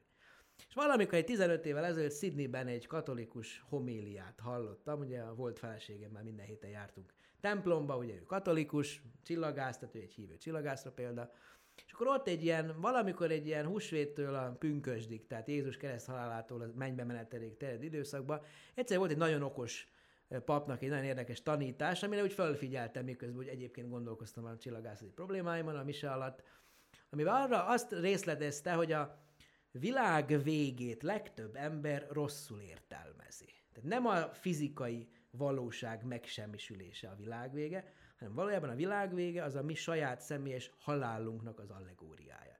Igazából, amikor valaki meghal, akkor számára a világ véget ér. A bibliai történetek a világ vég, meg világvége jóslatokat nem szabad úgy érteni, hogy akkor megsemmisül a föld, az emberiség, minden. Igazából az egyház, a vallások, a világ vallásoknak, ha megnézitek valójában egy csomó tanítása, az a saját halálunk elfogadásáról szól a saját halálunknak való szembenézésről szól, hiszen mi mindannyian tudjuk, akik itt most ülünk, meg akik majd nézik ezt a videót, hogy valamikor tetszik, nem tetszik, meghalunk. És igazából a világ vége történetek is ezt a halált járják körbe. És, és, és például, amikor, mit tudom én, ugye csak elárulja az ember, ugye ne néz fel, az ugye arról szól, hogy felfedeznek egy üstököst, ami becsapódik, fél év múlva elpusztítja a világot. És akkor hogyan reagál erre a világ? És ugye az lesz a meglepőtés, hogy sehogy. És akkor erre mondtam azt, vagy erre írtam azt most nemrégibe egy, egy filmismertetőbe, szövegbe, amit erről a filmről írtam, hogy nincsen ebbe semmi meglepő, hogy nem történik semmi, mert ha egy emberrel közlött, hogy rákbeteg, és hat hónappal később, hogy hat hónapja van még az életből, akkor ő nem fog hat hónapig sírni, ajongani, és akkor összeomlani, és, és aztán várja az utolsó pillanatot tipikusan a hétköznapi életét éli tovább, amennyire csak lehet, amennyire csak megengedik a körülmények, mert az ember élni akar. Ugye amikor édesanyámat például, hogy van egy ilyen személyes vonalam, amikor édesanyámat mit tudom, egy rákbetegségként, rák, rákbetegséggel diagnosztizálták, mondták, hogy kb. fél éve van még, utolsó két hónapot vele tölthettem, és itt egy karácsonyi időszakban jöttek itt a rokonok, jaj, jaj, jaj, ezt ne fogsz, jaj, jöttek ezek a hülye dumákkal, és anyámmal mi, mi tudtuk azt, hogy nem erről szól ez az utolsó pár hónap, és mi nem sírtunk, meg jajongtunk, hanem, hanem, hanem nevettünk, karácsonykor ünnepeltünk, szilveszterkor szittuk az időjárást, a rengeteg ajándékot, amit kaptunk, ilyen süteményeket, ugye ő akkor már ugye egy falusi házba egy ilyen fatüzelésű kájha mellett éldegelt, akkor tanultam meg, hogy például a zserbót, ha bedobod a tűzbe, az nagyon jó ég. Ez foglalkoztatta ez foglalkoztatta őt, nem az, hogy két hónap múlva el fog menni. Hogy a zserbó milyen jól ég a kájhába.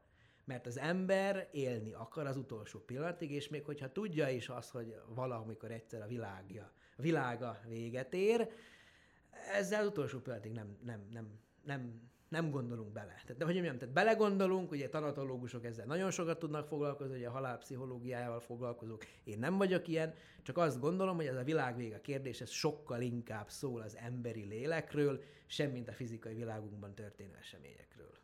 Ha valahonnan érkezik a mi naprendszerünkbe egy olyan, egy uh, csillagközi, egy interstellar objektum, akkor az hogy szakad ki egy másik naprendszerből, vagy nem egy másik naprendszerből jön? Ez egy nagyon jó kérdés. tipikusan égi testek összeütközése az, ami ilyen kínos dolgokat okoz más apró égi testeknek. Tehát ugye például voltál-e már nem fűben nyuszi, hanem antarktiszi látogató? Ugye elmész az Antarktiszra, az egy nagyon jó kontinens, a nagy része jéggel van fedve. 3000 méter vastag jégkérek borítja az Antarktisz nagy részét. Elmész ki sétálni a jégbe, és teszem azt fölöltözél, és nem fagysz halára, mert ott ugye nyáron van mínusz 30, télen van mínusz 80 fok. Bármi követ találsz, az az égből hullott. Tehát a legbiztosabb, legtutibb égből hullott kő, azaz meteorit forrás lelőhely, azok a sivatagok, ahol a homok van, mész a homokba, látsz egy követ, az az égből hullott, és az antarktiszi jég. És például a marsi meteoritoknak a legtöbbikét, azt az antarktiszi jégplatón találták ennek a japánok ennek a nagy szakértői. Valószínűleg szeretik a hideget. És a lényeg az, hogy ugye a Marsról is képes kicsapó, kiválni egy kődarab, ha becsapódik valami nagyobb. A becsapódási energi- becsapódáskor az energia, a mozgási energia átalakul egy ilyen nagy robbanássá, és a robbanás során a helyi szökési sebességnél nagyobb sebességre szert tehet egy marsi kődarab, aztán kering a naprendszerbe pár millió vagy pár tízmillió évet, és ha szerencsénk van, akkor behullik a földi légkörbe, azt túléli, és akkor itt lesz majd marsi meteoritként. Ilyen köveket ismerünk nagy számban. Merkúri meteoritot is ismerünk egyébként. Ugyanezt történik egy csillagközi látogató esetében is, hogy egy másik naprendszerben egy bolygó méretű testek ütközései képesek olyan nagy sebességre szilánkokat fölgyorsítani, hogy azok a csillagnak a szökési sebességét meghaladják, és kirepüljenek a csillagközi térbe. És ha azt kérdezed, hogy ismerünk-e ilyen típusú becsapódásokat, a válaszom az, hogy egy nagy ordító, igen, hiszen a Holdról azt gondoljuk ma, hogy 30 millió évvel a naprendszer kialakulása után egy mars méretű test, neve is van Teja, mint egy csaj, tehát Teja ível, csapódott be a Földbe, és ennek a becsapódásnak a során kirepült egy nagy mennyiségű anyag, ennek egy részéből állt össze a hold, tehát geokémikusok meg tudják nekünk azt mondani, hogy a hold az ugyanolyan anyagból áll, mint a Föld. Tehát a Földből kellett neki kiszakadnia. És azt is meg tudják mondani, hogy nagyjából 30 millió évvel a keletkezés után volt, és ez azt okozhatta, hogy amikor a Földünk kialakult, akkor a Föld pályához nagyon közel kialakult egy mars méretű test is. És ugye nagyjából 30 millió év kellett ahhoz, hogy ezek aztán egymásba csapódjanak. És egy-egy ilyen becsapódásnál a kirepülő legnagyobb sebességű anyag törmelékek képesek elhagyni a naprendszert is. Így, így tudsz csinálni e, csillagközi vándort. De ugyanígy csinálsz például tejútrendszerből kirepülő csillagot.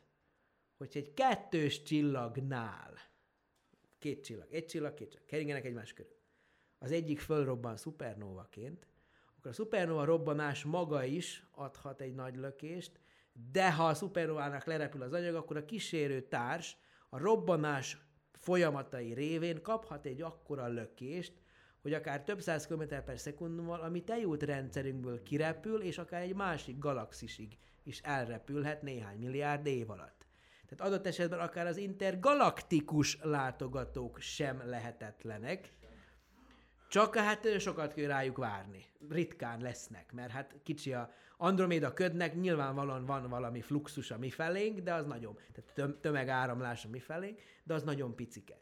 Tehát ezek azok az alapjelenség, az ilyen ütközések, robbanások, a robbaná, ütközések általi robbanások, más típusú robbanások, amelyek képesek kiváltani nagy sebességet helyileg, ami aztán a helyi szökési sebességnél is nagyobb lesz, és kirepül az Afrik a csillagközi térbe mint hogy a Föld 70x százalékát víz borítja, hát számomra ez teljességgel nem is tudom, fölfoghatatlan, hogy vannak, akik azt mondják, hogy a víz is, ami itt van a Földön, az hasonlóképpen érkezett ide a Földre. Hát figyelj, a Földünkről tudjuk azt, hogy most van egy olvat vasmagja. Azért tudunk mi most itt beszélgetni, mert van egy földmágneses tér, ami megvéd minket a napból érkező töltött részecskéktől, az interstelláris térből érkező töltött részecskékből, és éjszakon látunk sarki fényt, mert oda megy a töltött részecskára, mi meg meg vagyunk védve. Ugye ezt visszafelé extrapolálva a múltba, ugye régen, egész régen, kezdetben vala az olvat föld. Tehát régen a föld, amikor kialakult a föld felszíne, akkor alapvetően a benne lévő radioaktív anyagok megolvasztották a anyagát, ilyen lávabolygó volt a, a Föld. Ezt, ezt tudjuk a legrégebbi sziklák vizsgálata, hogy Ausztráliában vannak ilyen 4 milliárd éves, és 4,2 milliárd éves sziklák. Ugye a leges-leges legkorábbi állapotokban olvat volt. Nem tudom, hogy te voltál-e már lávabolygó, én gyanítom, hogy nem. De lávabolygók felszínén nem várunk vízóceánt. Tehát láva bolygó az per def, ott azon nincs víz, bocsánat. Az, az olyan meleg, hogy ott az elpárologna azonnal, és hát lefújja a napszél. Tehát mindenképpen meg kellett várni azt, hogy a földünkön kialakuljon egy lehűlt kéreg, és aztán azt mondják az okosok, én nem nagyon tartozok ezen az okosok közé, csak sokat olvastam erről is, Ugye voltak ilyen különböző bombázási korszakok, amikor ilyen nagyobb mennyiségű anyag zúdult be, a Föld irányába. Ezt például a hold felszíne őrzi. Ugye a, a naprendszerben általában véve a kráterek elárulják egy felszínnek az idősségét, a kráterek száma, a krátereknek a lekopottságából meg lehet mondani, hogy azok milyen korúak.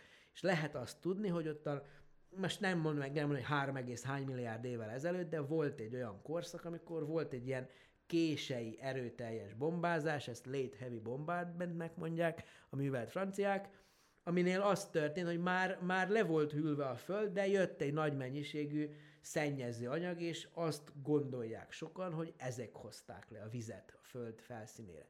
Nincsen egyébként olyan nagyon sok víz a földön. Az, persze ezt egy vízi hullának hiába mondod, de például a Jupiternek az Európa nevű holdja, az egy jégkéreg által, 3000, akkor, mint a mi holdunk, 3200-300 km átmérőjű, van egy jégréteg a felszínén, és alatta van 100 kilométernyi víz óceán. Az a vízmennyiség háromszor annyi, mint amennyi a Földön összesen. Wow, tényleg? Igen, igen. Jézusom. Tehát a legtöbb víz... Azt mondják, hogy az univerzumban rengeteg víz van. Persze, mert hogyha megnézed a kémiai elemek gyakoriságát. Hidrogén, oxigén. Hidrogén, hélium, szén, nitrogén, oxigén az öt leggyakoribb kémiai elem közül, kettő hidrogén és oxigén, az a víz összetevői. Tehát víz, jég van mindenütt. Azon lehet vitatkozni, hogy üstökösök-e ezek, amik hozták ezt a vizet, vagy planetezimálak, szerintem tök mindegy, hogy mi a nevük, a lényeg az, hogy becsapódtak és hozták a jeget. És az, hogy ez nem teljesen marhaság, ezt onnan is lehet tudni, hogy a Holdon... Épp azt akartak, mire a Holdon, akkor miért nincsen víz? Van. Nincs atmoszféra. De, Holdon nem sok víz van, úgy azt hiszem, hogy a teljes becsült mennyiség, hogy nagyjából fél Balatonnyi, tehát nem sok, tehát azért a Balaton, megint csak a Balatonba fulladt turistának, ezt hiába mondod már, de az nem sok víz. A pólusvidékeken, északon és délen vannak olyan kráterek, amelyekben már három milliárd éve nem sütött be a nap. Ugye az amerikaiak is, meg a európaiak is, meg a japánok is akarnak most egy, meg a kanadaiak is akarnak most egy holdbázist ugye ezt a Shackleton kráter mellé akarják, a Hold déli sarkvidékén. Ott van egy olyan nagyjából Budapest belvárosnyi, tehát ez a klasszikus nagykörúton belüli Hold bázis, méretű terület, vagy lehet, hogy a Kossuth térnél kicsit nagyobb, de a belvár az a nagykörúton belüli résznél kicsit kisebb. Egy terület, ahol soha nem nyugszik le a nap. Az azért érdekes terület, mert ott nincs nagy hőingást, ott csak azt látod, hogy 28 nap alatt a nap körbe megy a horizonton, elég szexi látvány lehet szerintem. Tehát lehet energiát termelni napelemtáblákkal, nincs hőingás, és mellette van egy bazimély kráter, amiről tudjuk, hogy jég van az alján. Ha valahol lehet a Holdon holdbázist építeni, az itt a, a Shackleton kráter mellett van, mert ott, hát ha van víz, jó, nyilván ki kell bányászni, jó, nyilván ott pár ember meg fog halni, mire abból tényleg vizet fogunk gyártani, vagy hát bízunk benne, hogy csak robotok fognak összetörni, de a lényeg az, hogy ha van valahol jég, abból tudunk csinálni vizet, abból tudunk csinálni oxigént, azt be tudjuk lélegezni, tudunk csinálni belőle hidrogént, abból tudunk energiát termelni, tehát ha akarunk egy, egy, egy permanens humán jelenlétet például a legközelebbi égitesten a Holdon, akkor az egy nagyon jó hely. És ott van víz. Jobb, mint a Mars? Mert ugye most arra van szó, hogy a Musk kitalálta, hogy most ah, mindenképpen Istenem, ezek a hülye Mars utazások, Istenem. Tehát ugye igen, Musk ezt kitalálta, bejelentette, már 15-ben, már 7 év eltelt azóta. nem mondom azt, hogy bolondabb lett azóta, vagy normálisabb lett azóta, ő egy tiszteletre méltó amerikai üzletember, aki nagyon sok pénzt keresett már eddig is, és még százszor ennyi pénzt akar keresni, azért, mert tényleg át akar vinni embereket a marsra. Ezt, ezt vele üzleti kapcsolatba álló kutató, űrkutató, csillagász űrkutatóktól hallottam, hogy megkérdeztem, mennyire kell ezt komolyan venni, hogy, hogy a maszkék tényleg marsi kolónia, hogy az, az, azért mennek oda a SpaceX kaliforniai központjába a csillogó szemű fiatalok, mert ők tényleg a marsra akarnak menni. Tehát ezt komolyan veszik. De ehhez rengeteg pénz kell, amit nem az amerikai államtól akarnak, hanem hát a világ, világ állampolgáraitól akarnak beszedni, meg a cégeitől. Szóval a lényeg az, hogy ugye a Mars az egy érdekes égitest volt régen, hiszen lakható volt kezdetben, mint maga a Föld, sok víz volt a felszínén, de nem volt elég nagy a tömege, hogy meg képes legyen megőrizni a légkörét és a vizet. Ha van, van ott is van távérzékelése, tudjuk, hogy van jég, egy ilyen krioszférában a Mars felszín alatt, tehát a Mars behúzódott felszín alatt, terraformálni nem fogjuk tudni. Arnold Schwarzenegger megpróbált ezt, hogy az Emlékmás című kijött film. A szeme. Kijött a szeme, nagyon gusztustalan. nem fogom elfelejteni. Ezt Így van, azt a látvány nem lehet elfelejteni. Két ilyen golyó a fejéből kiáll. és Schwarzenegger, igen. igen. Nagyon, nagyon Tehát neki három perc alatt sikerült terraformálni a Marsot, hogy túléljen. De ez nem fog menni, mert a Marsnak fundamentális probléma, hogy nincs elég nagy tömege, hogy ezt megtartsa. Mindegy, ettől függetlenül ez egy valós terv. Azt gondolom, hogy egy pár emberre oda, oda küldött expedíció megoldható, vissza lehet őket hozni, aztán lehet, hogy fél év múlva meghalnak bőrrákba, az legyen az ő problémájuk. Tehát mert a probléma az, hogy nincs a Marson mágneses tér, nincs sugárvédelem, egy évig olyan sugárterhelést kapnának most jelenlegi űrhajókkal az űrhajósok, hogy nem valószínű túl, nem föltétlenül élnék túl. Vagy legalábbis az élet, várható élettartamuk lecsökkenne. A probléma ezzel a hülye marsutazással az, hogy a presztis projektek, azok addig szoktak érdekesek lenni, amíg meg nem valósulnak. Gyönyörű buta nő, meg akarod hódítani, megvan, jaj de jó, presztis projekt volt, tiéd volt, és aztán elengeded, mert buta. Ugye ez egy presztis projekt. A Mars utazás a jelenlegi formában az egy presztis projekt. El kell oda menni, ott vagyunk, szuper, hazajövünk. Ez nem föntartható. A Hold, ugye a Apollo program 60-as években. Kennedy elnök bejelentette, az évtized végéig elmegyünk a Holdra, mert megijed, megriadtak az orosz űrtechnológia fejlettségétől, és meg akarták mutatni, hogy mi jobbak vagyunk. Sikerült, 50 év eltelt, nem is volt azóta ember a Holdon, mert presztis projekt volt. A gyönyörű buta nőt meghódították. És utána nem volt gazdasági haszon, nem volt igazából hajtóerő, hogy ezt folytassák.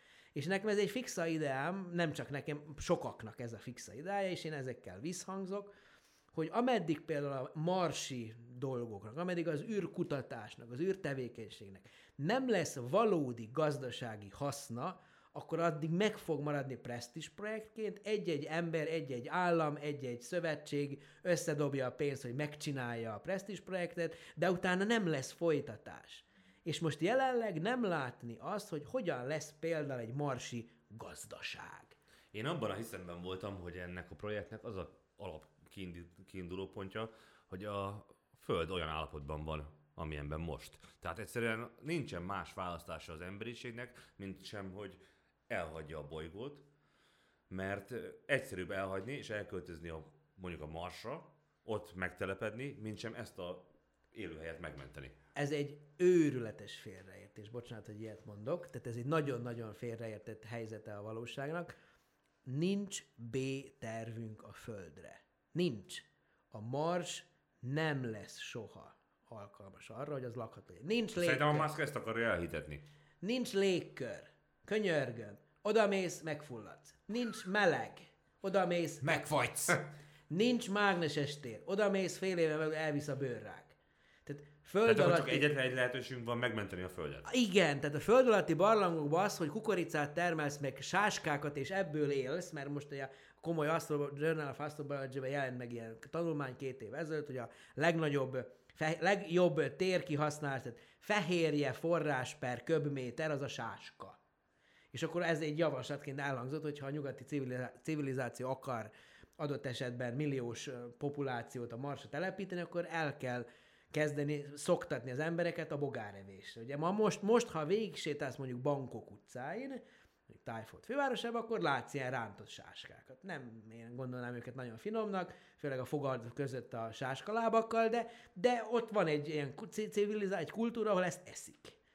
A, egy nyugat-európa, egy nyugati társadalomban lévő űrhajós mar nem fog neked döglött csótányokat, meg sóskákat enni. Vagy mi, sá, milyen, nem sóska. Milyen Sásk. Sáskás. Sá, sóskát lehet, hogy sóskát enne ott fönn, hogy ISS. De a lényeg az, hogy, hogy, hogy, hogy nem látni, és nincs béter, a földünket kell, mert 8 milliárd lesz lassan az emberiségnek a száma. 8, 8 ezer millió. Forintba se olyan sok, bár nem sokunknak van ennyie. De valakinek van. Van, akinek van. Tehát 8 ezer millió. Ha csak egy milliót átviszel a marsra, teszem azt, mert, mert mit tudom én, akkor még mindig itt marad 7999 millió ember. Nem opció a mars. Nem, egyszerűen nem. A földünket kell megőrizni, és akkor itt jönnek a viták, akkor megint csak a tudományos módszer, hogy vannak, akik azt mondják, hogy már teljesen reménytelen a földi klíma, de hát könyörgöm, még ez is 100 milliárdszor jobb, mint ami a Marson van. Még hogyha ha 50 fok lesz itt, még az is jobb, mert van levegő, meg igen, be kell menni a földre, kupolákat építeni a városok, vagy ki tudja, hogy ilyen antiutópiákban, ilyen disztópiákban van mindenféle jövőkép a földről, de mégiscsak ez még egy, ez egy lakható bolygó. Hogy lesz egy bolygóból lakható bolygó? Gondol, mármint a mi felfogásunk szerint, ugye, oké, okay, Goldilocks zónán belül kell lennie, de hogy lesz egy bolygón atmoszféra? Mondtad, hogy a, ez a Föld nevű bolygó is egy időben nem számítottunk volna arra, hogy itt le, folyékony víz lesz, vagy, vagy uh, lélegeztető. Hogy, hogy alakul ki egy bolygón atmoszféra? Ez az oxigén, amit én most belélegeztem rendkívül szimpadiasan és rendkívül otrombán, ez ugye növények által lett letermelő. Tehát a, biotiku, a biogén eredetű, tehát a életfolyamatok által módosított légkör kell hozzá. Ma azt gondoljuk, hogy a legjobb példa prebiotikus földre van a naprendszerben, ami pont olyan, mint amilyen a földi légkör lehetett kezdetben, az a titán. A, a Saturnus titán nevű holdja, aminek ugye a felszínén a naprendszerben másodikként vannak igazi hullámzó felszínű tavak. De nem vízből, hanem metánból, meg etánból, meg protán, propán, bután, ne néz, etám, ilyen, bután, rá. Tehát ugye, tehát, tehát alapvetően metán tavak hullámoznak a, a titán felszínén. Ugye nem, ez könnyű összekeverni, főleg másfélszer után. Tehát titánon metántavak. Nem a metánon a titántavak, mert az egész más lenne. Metáltavak. Ah. Szóval metántavak, ami, ami olyan légkör van, oké, okay, bazi hideg van, mínusz 180 fok, tehát a Földön nem volt mínusz 180 fok, de a, tit, a, a titánnak a sűrű atmoszférája olyan kémiai összetételű, amilyen a Föld volt azelőtt, hogy az élet kivirágzott volna rajta. Ezt gondoljuk most jelenleg. És igazából, amikor keresünk egy lakható bolygót, lehet, hogy látunk egy ilyet. És lehet, hogy az majd két milliárd év múlva lesz lakható valójában. Tehát itt, itt ezek, itt nagyon sok kérdés van az, hogy a, mit jelent az, hogy valami lakható, lakható volt, lakható lesz. Nekünk itt a Földön mindenképpen a Földet kell megőrizni. Minden más az csak egy ilyen távérzékelése a bolygók ismeretének a fázisterét tágító fölfedezés, de valódi gyakorlati haszna annak, hogy egy 40 fényévre levő csillag körüli bolygó lakható, nekünk nincsen. Ameddig nincs minimál, legalább uh, hidro, tehát fúziós, tehát rendes fúziós energiatermelés, tehát hidrogén fúziós energiatermelés, addig szerintem egyszer nem lesz. Akkor az energiaigény. A csillagközi tér az akkora szakadékokkal van átszabdalva. Ugye jelenleg a legtávolabbi ember készítette eszköz az a Voyager 1. A Voyager 1 az most 23,5 milliárd kilométerre jár a naptól. Ez nagyjából egy fénynap. 40 év alatt, ugye 77, 45 év alatt eljutott egy fény nap távolságra. A legközelebbi csillag a Proxima Centauri az 4 és 1 negyed fény év. 365-te beszélve a 4 és 1 negyed, az nagyjából 1500, 1600 nap. Tehát 45 év alatt jutott el a Voyager 1 egy fénynapra, a legközelebbi csillagig 1500-szor többet kellene, 60 ezer év. Tehát A jelenlegi űrtechnológiánk arra alkalmas, hogy az évtíz ezredek alatt eljuttassunk egy pár kilós eszközt a legközelebbi csillaghoz. Ez még nem egy interstelláris civilizáció. Hogy, nagy barátodat ezt az Avi Löb nevű embert idézem, ő azt mondja, hogy fényvitorlával, hogyha lézerrel innen a Földről beindítjuk, akkor nem csak ő mondja ezt, nem csak ő mondja ezt, Steven, boldogul Stephen Hawking és Yuri Milner, aki szintén nagyon gazdag ember, egy fizikus végzettség, orosz származású amerikai befektetési milliárdos, hogy ők a Breakthrough Starshot projektet 2015-ben vagy 6-ban, talán 15-ben, az is 15-ben volt, akkor jelentették be, hogy ilyen mini, mini ilyen körömnyi szondákat, ilyen nanoszondákat lézerrel fölgyorsítani a fénysebesség 20%-ára, akkor lényegében 4 vagy 5 év, ötödét a fénysebességre, 20 év alatt oda lehet érni a legközelebbi csillaghoz, a Proxima Centaurihoz, ott el lehet készíteni egy ilyen Instagram kompatibilis fehérkeretes fotót a ottani lakható bolygóról, befordul a szonda a föld felé, és akkor visszaküldi lézerfényjel, fénysebességgel 5 év alatt azt az Instagram kompatibilis fotót, és akkor 25 év alatt van egy in situ mérésed a legközelebbi csillagról.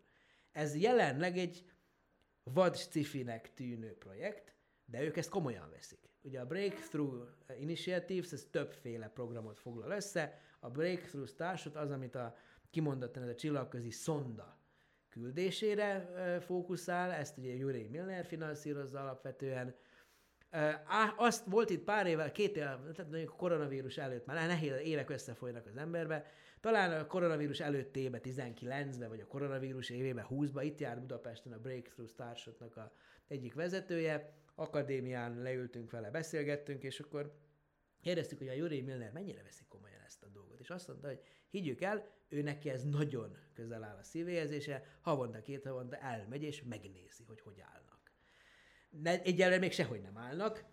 Nagyon szép, nagyon látványos videók vannak a Breakthrough Starshotról, hogy hogyan megy el a szonda a legközelebbi csillagig, meg hogyan küldi vissza a fotót. De azt kell, hogy mondjam, hogy szerintem lelkesítő az, hogy ma a Földön vannak emberek, akik gondolkodnak csillagközi szonda építésen. Én nem értem a, az idő fogalmát. Azt tudom, hogy egy óra mennyi, hogy egy év az 365 nap, míg megkerüli a Föld a, a napot, de az a hír járja, hogy a, relativ, a speciális relativitás, ezt ki tudom mondani, speciális real, relativitás elmélet szerint az idő és a tér egyaránt töredezett lehet. Na most, hogyha az ősrombanás 13,5 milliárd évvel ezelőtt történt, akkor ez az földi idő szerint értendő. Most láthattuk például az Interstellárban, hogy egy más tömegű égítés ott jelesül egy feketű közelében egészen máshogy telik az idő. Elképzelhető, hogy ez a 13,5 milliárd év egy másik égítésről nézve más mennyiségű? Jaj, de, de, de, de jó kis kérdéseket tudsz föltenni, ha, tudnák erre, ha tudnék erre válaszolni. Um, Ugye az idő az egy érdekes dolog. Meg eleve ez a, ez a relativitás elmélet, ez egy érdekes dolog. Én, én ki fogok bújni a kérdés alól, és mondok egy érdekesebb dolgot. Jó? Tehát ugye a, a, ez az egész gravitáció, meg tér, meg az idő, ugye jól tudjuk az összefüggést a tér és az idő között, ugye a, jó az idő, akkor nagy a tér. Tér az, tér, hogy van? A összefüggés a tér, az idő és a tömeg között, ha jó az idő, nagy a tömeg a téren. Ugye a, Ugye a relativitás elmélet az, ami ugye a gravitáció, az általános relativitás. Nem most percre, az általános relativitás elmélet, az a gravitáció elmélete. Ez az az elmélet, amiből például az ősrobbanás leírhatóvá válik, a tér tágulása leírhatóvá válik. A gravitáció természete érthetővé válik gyönge határértékbe, itt most mi gyöngén vonzuk egymást, gravitációsan, mert 200 kg között nagyjából, vagy 100-120 kg között a vonzerő nagyon picike. Másrészt az erős gravitációs teret a fekete lyukak környékén és a galaxis magokban, vagy a csillagok tetemeiként ott maradó fekete lyukak környékén is jól leírja az általános relativitás elmélet. Ennek van egy téregyenlet nevű dolga, ami egy pár betű, néhány, tényleg nem sok, tíz betűnél nincs több benne, de valójában 16 egyenlet, csak össze van tömörítve, ami Einstein 1915-ben publikált nagyon fontos eredménye, ami segít megérteni a saját időt, a saját teret, a saját koordinátákat, úgy általában abból lehet levezetni dolgokat. Na most, ennek kapcsán egy két állításom van. Az egyik az, hogy ez egy 106-107 éves elmélet, ami mindmáig kiállja a megfigyelések tesztjét. A gravitációs hullámok voltak a legutolsó bizonyítékai, a legutóbbi bizonyítékai még pontosan mutatják azt, hogy az általános relativitás elmélet működik. Miért volt zseniális Einstein ez az általános relativitás elméletével? Azért, mert ebbe a téregyenlet nevű dologba bal oldalra összepakolt betűket, meg jobb oldalra összepakolt betűket. A baloldali betűk között csak a tér geometriájára vonatkozó mennyiségek vannak. Távolságok, hosszúságok, időtartamok, ilyen vackok összedobva nagyon kompakt leírásmódba a tér geometriára vonatkozó mennyiség. Hogyan görbül a tér? Jobb oldalon is vannak betűk, azok konstansok, ilyen pi, meg g, meg c, azokra mindig azt mondják az elméleti fizikusok, azok egy, mert minket nem érdekel a konstans értéke, de a jobb oldalon a betűk, azok meg az energiát és a tömeget írják le összesítve. Tehát bal oldalon a tér geometriája, jobb oldalon a tömeg és az energia. Minden. Egy ilyen tömegenergia impul, tömegenergia impulzus momentum tenzornak hívják, de most tök mindegy, hogy hogy hívják, tömegenergia van a jobb oldalon. És valójában belegondolsz, ez miért is kellene ennek a kettő között összefüggésnek lenni, és ebben van Einstein zsenialitás, hogy levezeti ezt a dolgot, hogy a tömeg, meg az energia megmondja a térnek, hogy hogyan görbüljön, vagy fordítva, ha az egyik részét nézed az egyenlőségnek. A másik oldalról meg a tér, ahogy görbül, megmondja az anyagnak, hogy hogyan mozogjon. Tehát ez a kettő van összekötve az Einsteini általános relativitás elméletbe. Ez az, amiből kijön a tér tágulása, kijön, ebből jön ki, hogy az univerzumnak nem lehet statikus a megoldása. Vagy tágul, vagy összehúzódik. Ez kijön belőle. Kijön az, hogy létezniük kell olyan testeknek, amelyeknek a sűrűsége akkora, hogy a fény sem képes kiszökni belőlük. Ezek a fekete lyukak kijön belőle az is, hogy a, az idő fogalma az, az, egy, az egy nehéz kérdés. Ez az egyik állítás, ez, ez még mind, mind ez az egy állítás. A másik állítás, hogy ez egy klasszikus elmélet. A természetben négy alapkölcsönhatást ismerünk jelenleg. A gravitáció, a tömegvonzás az az egyik. Van még ugye az elektromágneses. A protonok és az elektronok vonzák egymást. A proton, protonok taszítják egymást. Elektromágneses kölcsönhatás. De mégis protonok vannak például a hélium atommagjában egymás mellé összezárva. Pedig ők taszítják egymást elektromágnesesen. Mi a francér maradnak ott? Azért, mert van egy harmadik kölcsönhatás, ezt úgy hívják, hogy erős kölcsönhatás. És van egy negyedik kölcsönhatás, ami a neutron bomlásáért felel, protonra és elektronra, meg egy neutrinóra, ami pedig a gyönge kölcsönhatás, ami egy valami még furcsább dolog. Na most az elektromágneses, az erős és a gyenge kölcsönhatás, ezek mind leírhatók kvantumelmélettel, ami arról szól, hogy a, az a valami, ami közvetíti ezt a kölcsönhatást, az nem egy ilyen folytonos valami, hanem ilyen elemi egységekből, mintha részecskékből épülne föl. Ugye az elektromágneses kölcsönhatásnak ez az elemi közvetítő részecskéi a fotonok, a fény. Tehát ez kijön, kvantumelmélet ami az egész kócerájban mindmáig beletöre, beletöreti a bicskáját az összes elméleti szakembernek, hogy az Einsteini általános relativitás elmélet eszméletlenül sikeres, de klasszikus elmélet. Benne a téridő folytonos. Mind, nincsenek benne kvantumok. A, a, a gravitációs hullámok azok a téridőnek a folytonos hullámozódásai. A gravitáció kvantum elméletét azért tételezik fel a fizikusok, hogy van ilyen, mert azt mondják, hogy a természetben van négy elemi kölcsönhatás, tehát anyagcsomók között valami erő föllép, elektromágneses gyönge erős, és ezek mind kvantummal leírhatók, akkor a gravitációnak is leírhatónak kéne lenni kvantumosan. Einsteinnek is beletört ebbe a bicskája. nem is szerette a kvantum elméletet. Hogy mondta, Isten nem kockázik. Utált ezt a, ezt a részét a kvantum elméletnek. De mégis a, az az eszköz ott előtted, meg az az eszköz, ami ottan veszi a, a képet, az azért működik, mert az atomi szinten a elektronok meg működését értjük, és az kvantumos. Azért van az okostelefon működőképes állapotban zsebünkben, mert értjük a félvezetőket, értjük a kvantumfizikát.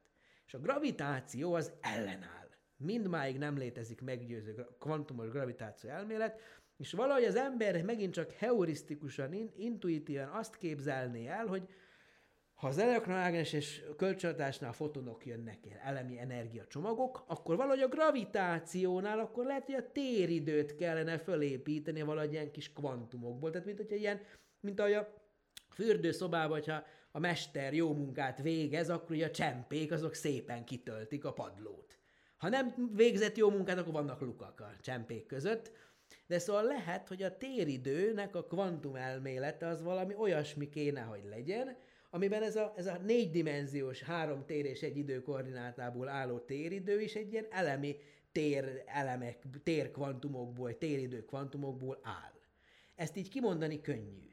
De matematikailag konzisztens elméletet mindmáig nem sikerült erre fölépíteni, hogy ez így is működhetne. És ugye egy ilyen kvantum elméletnek vissza kell adnia határértékben a klasszikus elméletet. Az elektromágneses térnek a kvantum elmélete szélső értékben visszaadja ugye a Maxwell egyenleteket. Tehát kijönnek azok is belőle. És a gravitációra ez nem működik. Az egész hosszú választ csak azért vázoltam föl, hogy mutassam azt, hogy valójában a gravitációt, a teret, meg az időt, azt gondolom, hogy még nem értjük a maga teljes mélységébe. Tehát, tehát ez abban, egy... Abban az esetben, hogyha a fizika képes lenne egy közös nevezőt megalkotni, akkor meg tudnánk mondani a kérdésemre a választ. Ez lenne a Theory of Everything, ugye a mindenség elmélete, a, min- a mindennek az elmélete, és vannak arra utaló jelek, hogy ilyen lehet, mert ugye a nagy energiás részecskék ütközésében, a részecske gyorsítókban, amikor ütköztetnek ilyen protonokat, protonokkal, meg mit tudom miket, mit tudom mikkel, mit tudom én, milyen numokat, mit tudom én, milyen numokkal, akkor valójában már sikerült azt föltérképezni, hogy például az elektromágneses és a gyenge kölcsönhatásnak létezik egy olyan elmélete, ez az elektrogyenge kölcsönhatás, nagy energián a kettő megkülönböztethetetlenné válik. Tehát az ősrobbanás után, és akkor visszajutunk megint a kozmológiához, az ősrobbanás után, amikor nagyon forró, nagyon nagy energiájú részecskékből állt az univerzum, akkor például az elektromágneses kölcsönhatás és a gyenge kölcsönhatás egy rövid ideig megkülönböztethetetlen volt. Ugyanolyan volt a hatása. Erre van, van egy ilyen egyesített elmélet. Az erős, az már, ha jól tudok, szerintem még az még mindig nincs egyesítve az elektrogyengével, és a gravitáció pedig, hát az ott áll 107 éve, 2022, igen, 107 éve, áll peckesen, szépen ellenáll mindenféle kvantálási törekvésnek, és a legfrissebb megfigyelések is igazolják, hogy az Einsteini jóslatok azok mind precízek, pontosak. Tehát valójában nincs szükség hogy, hogy, hogy az kvantumos legyen. De a fizikusok, az elméleti fizikusok azt mondják, hogy pedig már pedig a, eleg, a természet eleganciája megkövetelni, hogy ha a másik három az kvantumos, akkor a gravitáció is legyen kvantumos. És ez azért probléma, mert az univerzum teljes méretskáláján a gravitáció dominál. A csillagok azok nem töltött részecskék. A csillagok azok átlagosan neutrális testek, a bolygók is. Jó, van valami kis nettó, valami, de ugye mihez van egy plusz pozitív töltés, áramlás azonnal elindul, hogyha van valahol több töltés valamilyenből, és akkor aztán kiegyenlítődik, mert elmegy a többlet. Tehát az égi testek szintjén a elektromágneses kölcsönhatás nem számít, mert semlegesek a testek. Mágneses tér van, az, az mindig megzavarja a dolgokat, és ezért aztán ignorálni szoktuk. Azt mondjuk, hogy tételezzük, hogy nincs mágneses tér, és innentől kezdve az összes elmélet valójában rossz, de ezt nem, nem áruljuk el soha. Tehát mágneses tér az nehéz, az nehéz kezelni matematikailag. A, a, a elemi részek szintjén a gyenge meg erős az dominál, de viszont a kozmikus távolságokon meg semmi hatásuk nincs kozmikus távolságokon a gravitáció az, ami befolyásolja a dolgoknak a menetét. És jelenleg 2022-ben mindmáig a legjobb elméletünk a gravitációra, a térre és az időre, az az Einsteini általános relativitás elmélet. És akkor ott már lehet olyan kérdéseket föltenni, hogy elindítunk egy részecskébe egy fénysugarat, az átmegy valamilyen gravitációs tér, akkor mi történik a fénysugára? Ugye a fénysugár az követi a tér görbületét. Ugye ezért van az, hogy amikor mint az Interstellar filmben van egy ilyen nagy fekete lyuk, ami körül van egy ilyen, ilyen kalapnak kinéző valami, egy ilyen anyagkorong, aminek a túloldalát látjuk, mert a túloldalnak a fénysugarait a fe- fekete lyuk felénk téríti. Ezt is, az ott például egy konkrét szimuláció. Ugye Kip Thorne, aki aztán később ugye részben Nobel-díjas is lett a gravitációs hullámok, ő, ő volt a szakértő az Interstellar című filmben. De hát, tehát azok, azok valódi szimulációkra alapulnak, de ez mind-mind-mind az általános relativitás elméletből következnek. Na most itt ilyen kérdéseket lehet föltenni, hogy mit, érze, mit érzékel az űrhajós, ha megy egy fekete lyukhoz közelebb, nála hogy lassul az óra, ugye az idődilatációnak a, jelenségének köszönhetően, mit fog ő tapasztalni, mit látunk mi kintről, hát szerintem nagyon gyorsan meghal, mert a árapályerők széttépik, tehát ugye a fekete lyukak felé közeledve, ugye nagyon erősé válik a gravitációs térnek a, a gradiense, tehát a változása, tehát hogyha én mondjuk a, nem is kell fekete lyukig elmenni, neutroncsillag, az egy Budapest méretű atommag, nagyméretű csomag, nagyméretű, nagyméretű csillagok halála után marad, ott ha egy méterű lejtesz valamit, az a végén a fénysebesség harmadával repül. Na például egy, egy neutroncsillag felszínén a lábomat sokkal nagyobb erővel vonza a dög, mint a fejemet, és az erőkülönbség a fejem és a lábam között azonnal széttép. Ezt árapályerőnek hívják. Tehát amikor a űrhajósok mennek a fekete lyukakhoz, és akkor ott átrepülünk a féregjükon, az mondjuk így azt, hogy a művészi szabadság általi ábrázolás. És azt, hogy a, az idővel mi történik, a Istenem, ezek annyi látszólagos paradox dolog van, ami így kijön az egyenletekből. És, és ugye, amikor az ember akar vakítani, ez nem, nem igazán csajozós szöveg, de amikor akar vakítani, mint például féreg lyukak, azok mik, mik, mik például, ugye, téridő két pontját összekötő valamik. Azok például tényleg a Einsteini téregyenletnek egy megoldása. Van egy olyan megoldása, hogy két pont között létezik egy ilyen összekötő valami. De az egy matematikai konstrukció senki nem tudja azt, hogy az a, senki nem állítja azt, hogy a fizikában, a fizikai valóságban létezik féregjuk. Az Einsteini téregyenletnek egy megoldása a féregjuk.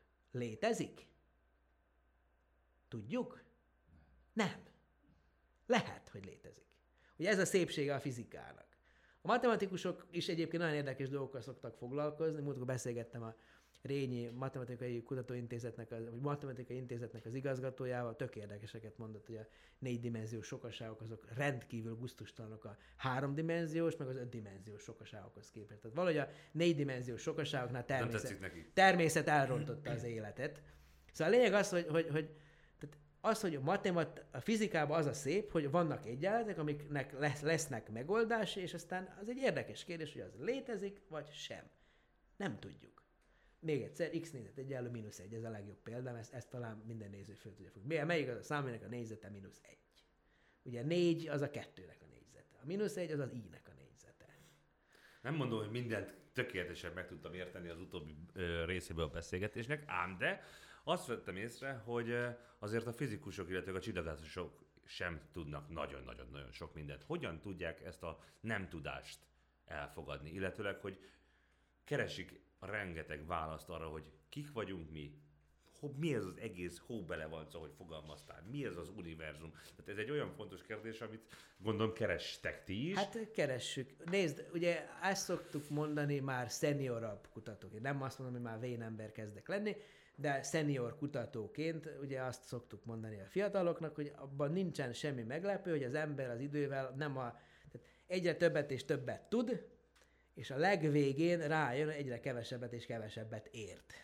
Tehát, tehát hogy mondjam, tehát a, a tudásunk ugye az, az egy bővülő valami, ugye én makroszkópikus dolgokkal foglalkozom, az, hogy egy csillag körül van-e bolygó vagy nincsen, az egy elég egyszerűen eldönthető kérdés. Jó, lehet, hogy egy milliárd dolláros távcsőköl hozzá, de ez mégis egy eldönthető kérdés, és akkor látni fogjuk a jelét, és akkor azt értjük.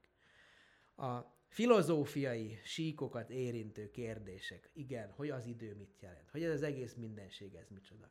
nem egy nagy szimulációban élünk-e valójában, és csak a, a Matrix éppen rá, rávet minket, itt most beszélgessünk hárman. Ezt, ezt nem tudjuk, ugye ez filozófia már. Ugye azt, hogy maga a, te, maga a Ugye az idő, az élet, egyedül vagyunk az univerzumban, ezek azok a nagy kérdések. Hogyan jött létre az egész? Miért jött létre az egész? Azt már nem érzem tudományos kérdések, az már megint csak spirituális kérdés. Ugye ezek azok a kérdések, amik szerintem a kíváncsi elmét nem hagyják nyugodni. Vannak olyan kérdések, amelyeket érdemes föltenni, de választ nem biztos, hogy valaha is fogunk rá találni. És ez nem csak az, hogy van-e Isten, és miért vagyunk mi, mit jelent a szerelem, meg mit jelent a szeretet, mit, mit jelent az, hogy Jézus megváltás, mit, mit, bármilyen vallási dolgot is előtt lehetne hozni, amik kérdések, amikre lehet, hogy aztán a szívünkbe találunk egy olyan választ, aminek nem biztos, hogy lesz tudományos alapja, de megnyugtat minket. És akkor mit tudom én, amikor azt kérdezik, nem, hiszek-e például a Földön kívüli életbe? Akkor azt mondom, hogy én azért hiszek, mert nekem egy rendkívül depresszív gondolat, hogy csak a Földön legyen élet. Én nem akarok egy olyan univerzumban élni, ahol csak a Földön jött létre értelmes civilizáció. De emögött nincs semmiféle tudományos megfontolás, egyszerűen a, az én választásom, a világ fölfogásomban az én választásom, hogy én nem akarom azt hinni, hogy máshol nem jött létre élet. És akkor erre a bástyára alapozva keressük a jeleit a máshol levő életnek. Aztán lehet, hogy találunk, és akkor örülünk. De lehet, hogy nem. Akkor úgy halunk meg, hogy boldogtalanok vagyunk ebbe a kérdésben. Arra mi a véleményed, hogy ma egyre többen laposföld hívők? Szerintem egyébként már kezd ellapulni a, a laposföld téma. Sőt, igen, mert most már azt mondják, hogy... Fánkföld. Fánkföld, meg lap... Figyelj, ugye De ez honnét a... jön ez a okosság? Figyelj, a, a tudományal szembeni szkepszis az egyértelműen erősödött az utóbbi időszakban. Most maga ez a koronavírus járvány se segített ebbe a témakörbe. A social médiának a, a hatásai azok mind-mind felerősítik. Ugye csomó vizsgálat, hogy álhírek hatszor hatékonyabban terjednek, mint az igazi hírek. Ugye ezért mondom azt, hogy a tudományos kutatóknak kutyakötelességük bevállalni a, a, a tudományos tudománykommunikációt, az ismeretterjesztés, a tudásuknak az átadását közérthető formában, mert ha mi nem csináljuk, akkor más se fogja helyettünk csinálni. Ugyanakkor én azt érzékelem, hogy a, ugye a jelenkor társadalma az egy ilyen irányt vesztett. Ugye régen az egyházak, a vallások adtak valamiféle útmutatót, hogy hogyan, ugye életmód tanácsadással is szolgáltak, ne paráználkodj. Ugye, de közben voltak egyéb más releváns útmutatások is, és ugye a vallások visszaszorultak nagy mértékben. És aztán ugye jöttek az ilyen valláspótlék dolgok. Tehát az ember, el kell fogadnunk, hogy igényli a spiritualizmust. Igényli azt, hogy higgyen valamiben, hogy, hogy van valami, amit ő nem ért, és föl sem foghat. Ugye az ufózás, az asztrológia, ezek mind-mind például ilyen hitpótlékok az én szemembe, és ezek azért, szerintem azért is tudnak túlélni évezredeket, az ufózás az még nem élt túl évezredeket, de túl fog. Az asztrológia, ugye a csillagjóslás, az meg azért élt túl évezredeket, mert segít az embereknek azt gondolni, hogy a döntéseikért nem ők a felelősek. Valaki más a hibás, nem én. Nem én nem állok föl egy rossz házasságból három év után sem, inkább szenvedek és kapok gyomorrákot és halok meg. Nem, nem én vagyok hibás, a bolygók rossz, rosszul álltak. Tehát ezt gondolom, hogy ez a spirituális vágy, ez nagyon mélyen bele van drótozva az emberi elmébe, és például ilyen hitpótlék marhaságok közé sorolom ezt a lapos föld dolgot is. De például ez egy annyira könnyen, hogy mondjam, átlátható. Annyira könnyen, persze, elmész a Balatonpart. Nem tudom, ti melyik északi part vagy déli part hívők vagytok. Ész, én északi part Én északi part hívő vagyok, szigorúan északi part hívő. Elmész Balatonfüredre, kiállsz a móló végére, veszel egy ilyen kis kétcsövű látcsövet, elnéző siófok felé, és azt látod, hogy a víz hullámai a siófoki házak első emeletét vagy a háztetőt éppen nyaldossa. Mert hogy Balatonfüred és Siófok között pont annyit görbül a föld, hogy a víz, ami követi a gravitációs térnek a, a potenciál gradiensét, az pontosan leköveti ezt a görbületet, és az gyakorlatilag az egyenes vonal az a nagyjából 5-6 méter magasságban látszik Siófokon. és aztán átnéz autóval, nem öntött ki a Balaton. Siófokon görbült az a nyomorult föld. Tehát nem egy olyan nagyon, nagyon bonyolult azt belátni, hogy, hogy tényleg. Elmész északra, elmész délre, megnézed a sarkcsillagot, északon magasabban van, délen alacsonyabban van. Sőt, elmész a déli féltekére, ott a nap jobbról balra megy az égen. Itt nálunk balról jobbra megy. Azért van, mert feljel lefelé mész, és ott a keletről nyugatra az ilyen jobbról balra dolog. És ha lehúzod a WC-t, fordítva ah, Nem, ezt, én, ezt cáfolom. Ezt, amikor Ausztráliába éltem, akkor direkt egyik barátom megkérdezte, hogy ez így van tényleg, és akkor végeztem kísérleteket, és néha így fordult, néha úgy fordult. Tehát, de akkor lehet, hogy táplálkozás függő. Nem tudom, hogy mitől függ. De a kapcsoló fordítva van. A, a, a, van, ahol a kapcsoló fordítva van, igen.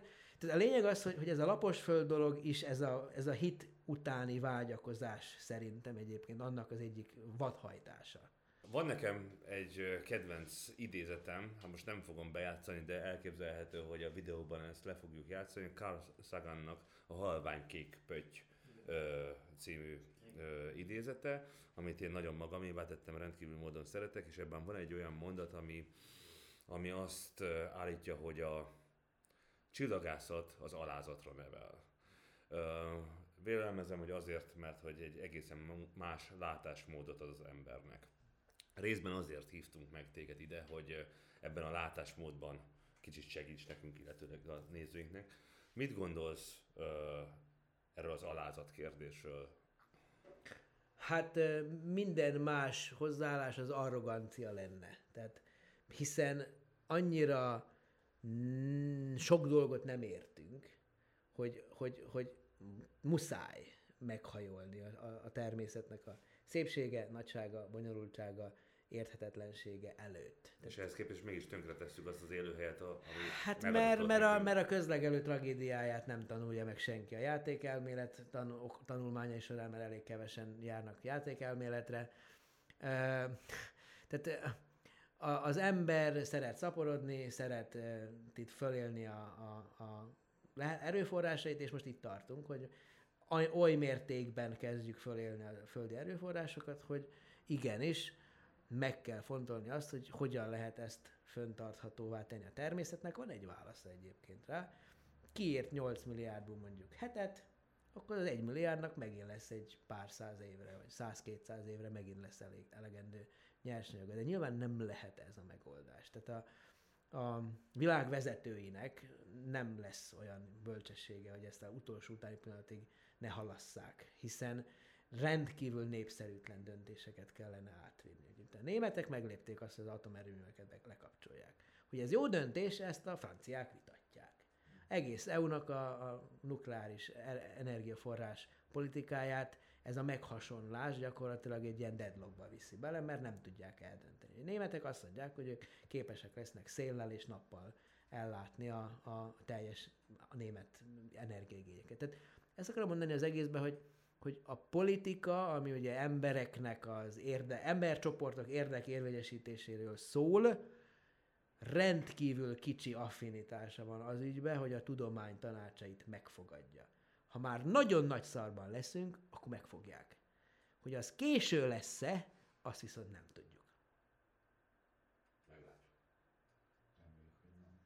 Hát ez talán egy egy ilyen záró gondolat. Kell, kellemes, jó hangulatú, pozitív attitűdő beszélgetés lezárása. Nagyon-nagyon szépen köszönjük, hogy Szívesen itt voltál velünk, is. hatalmas megtiszteltetés.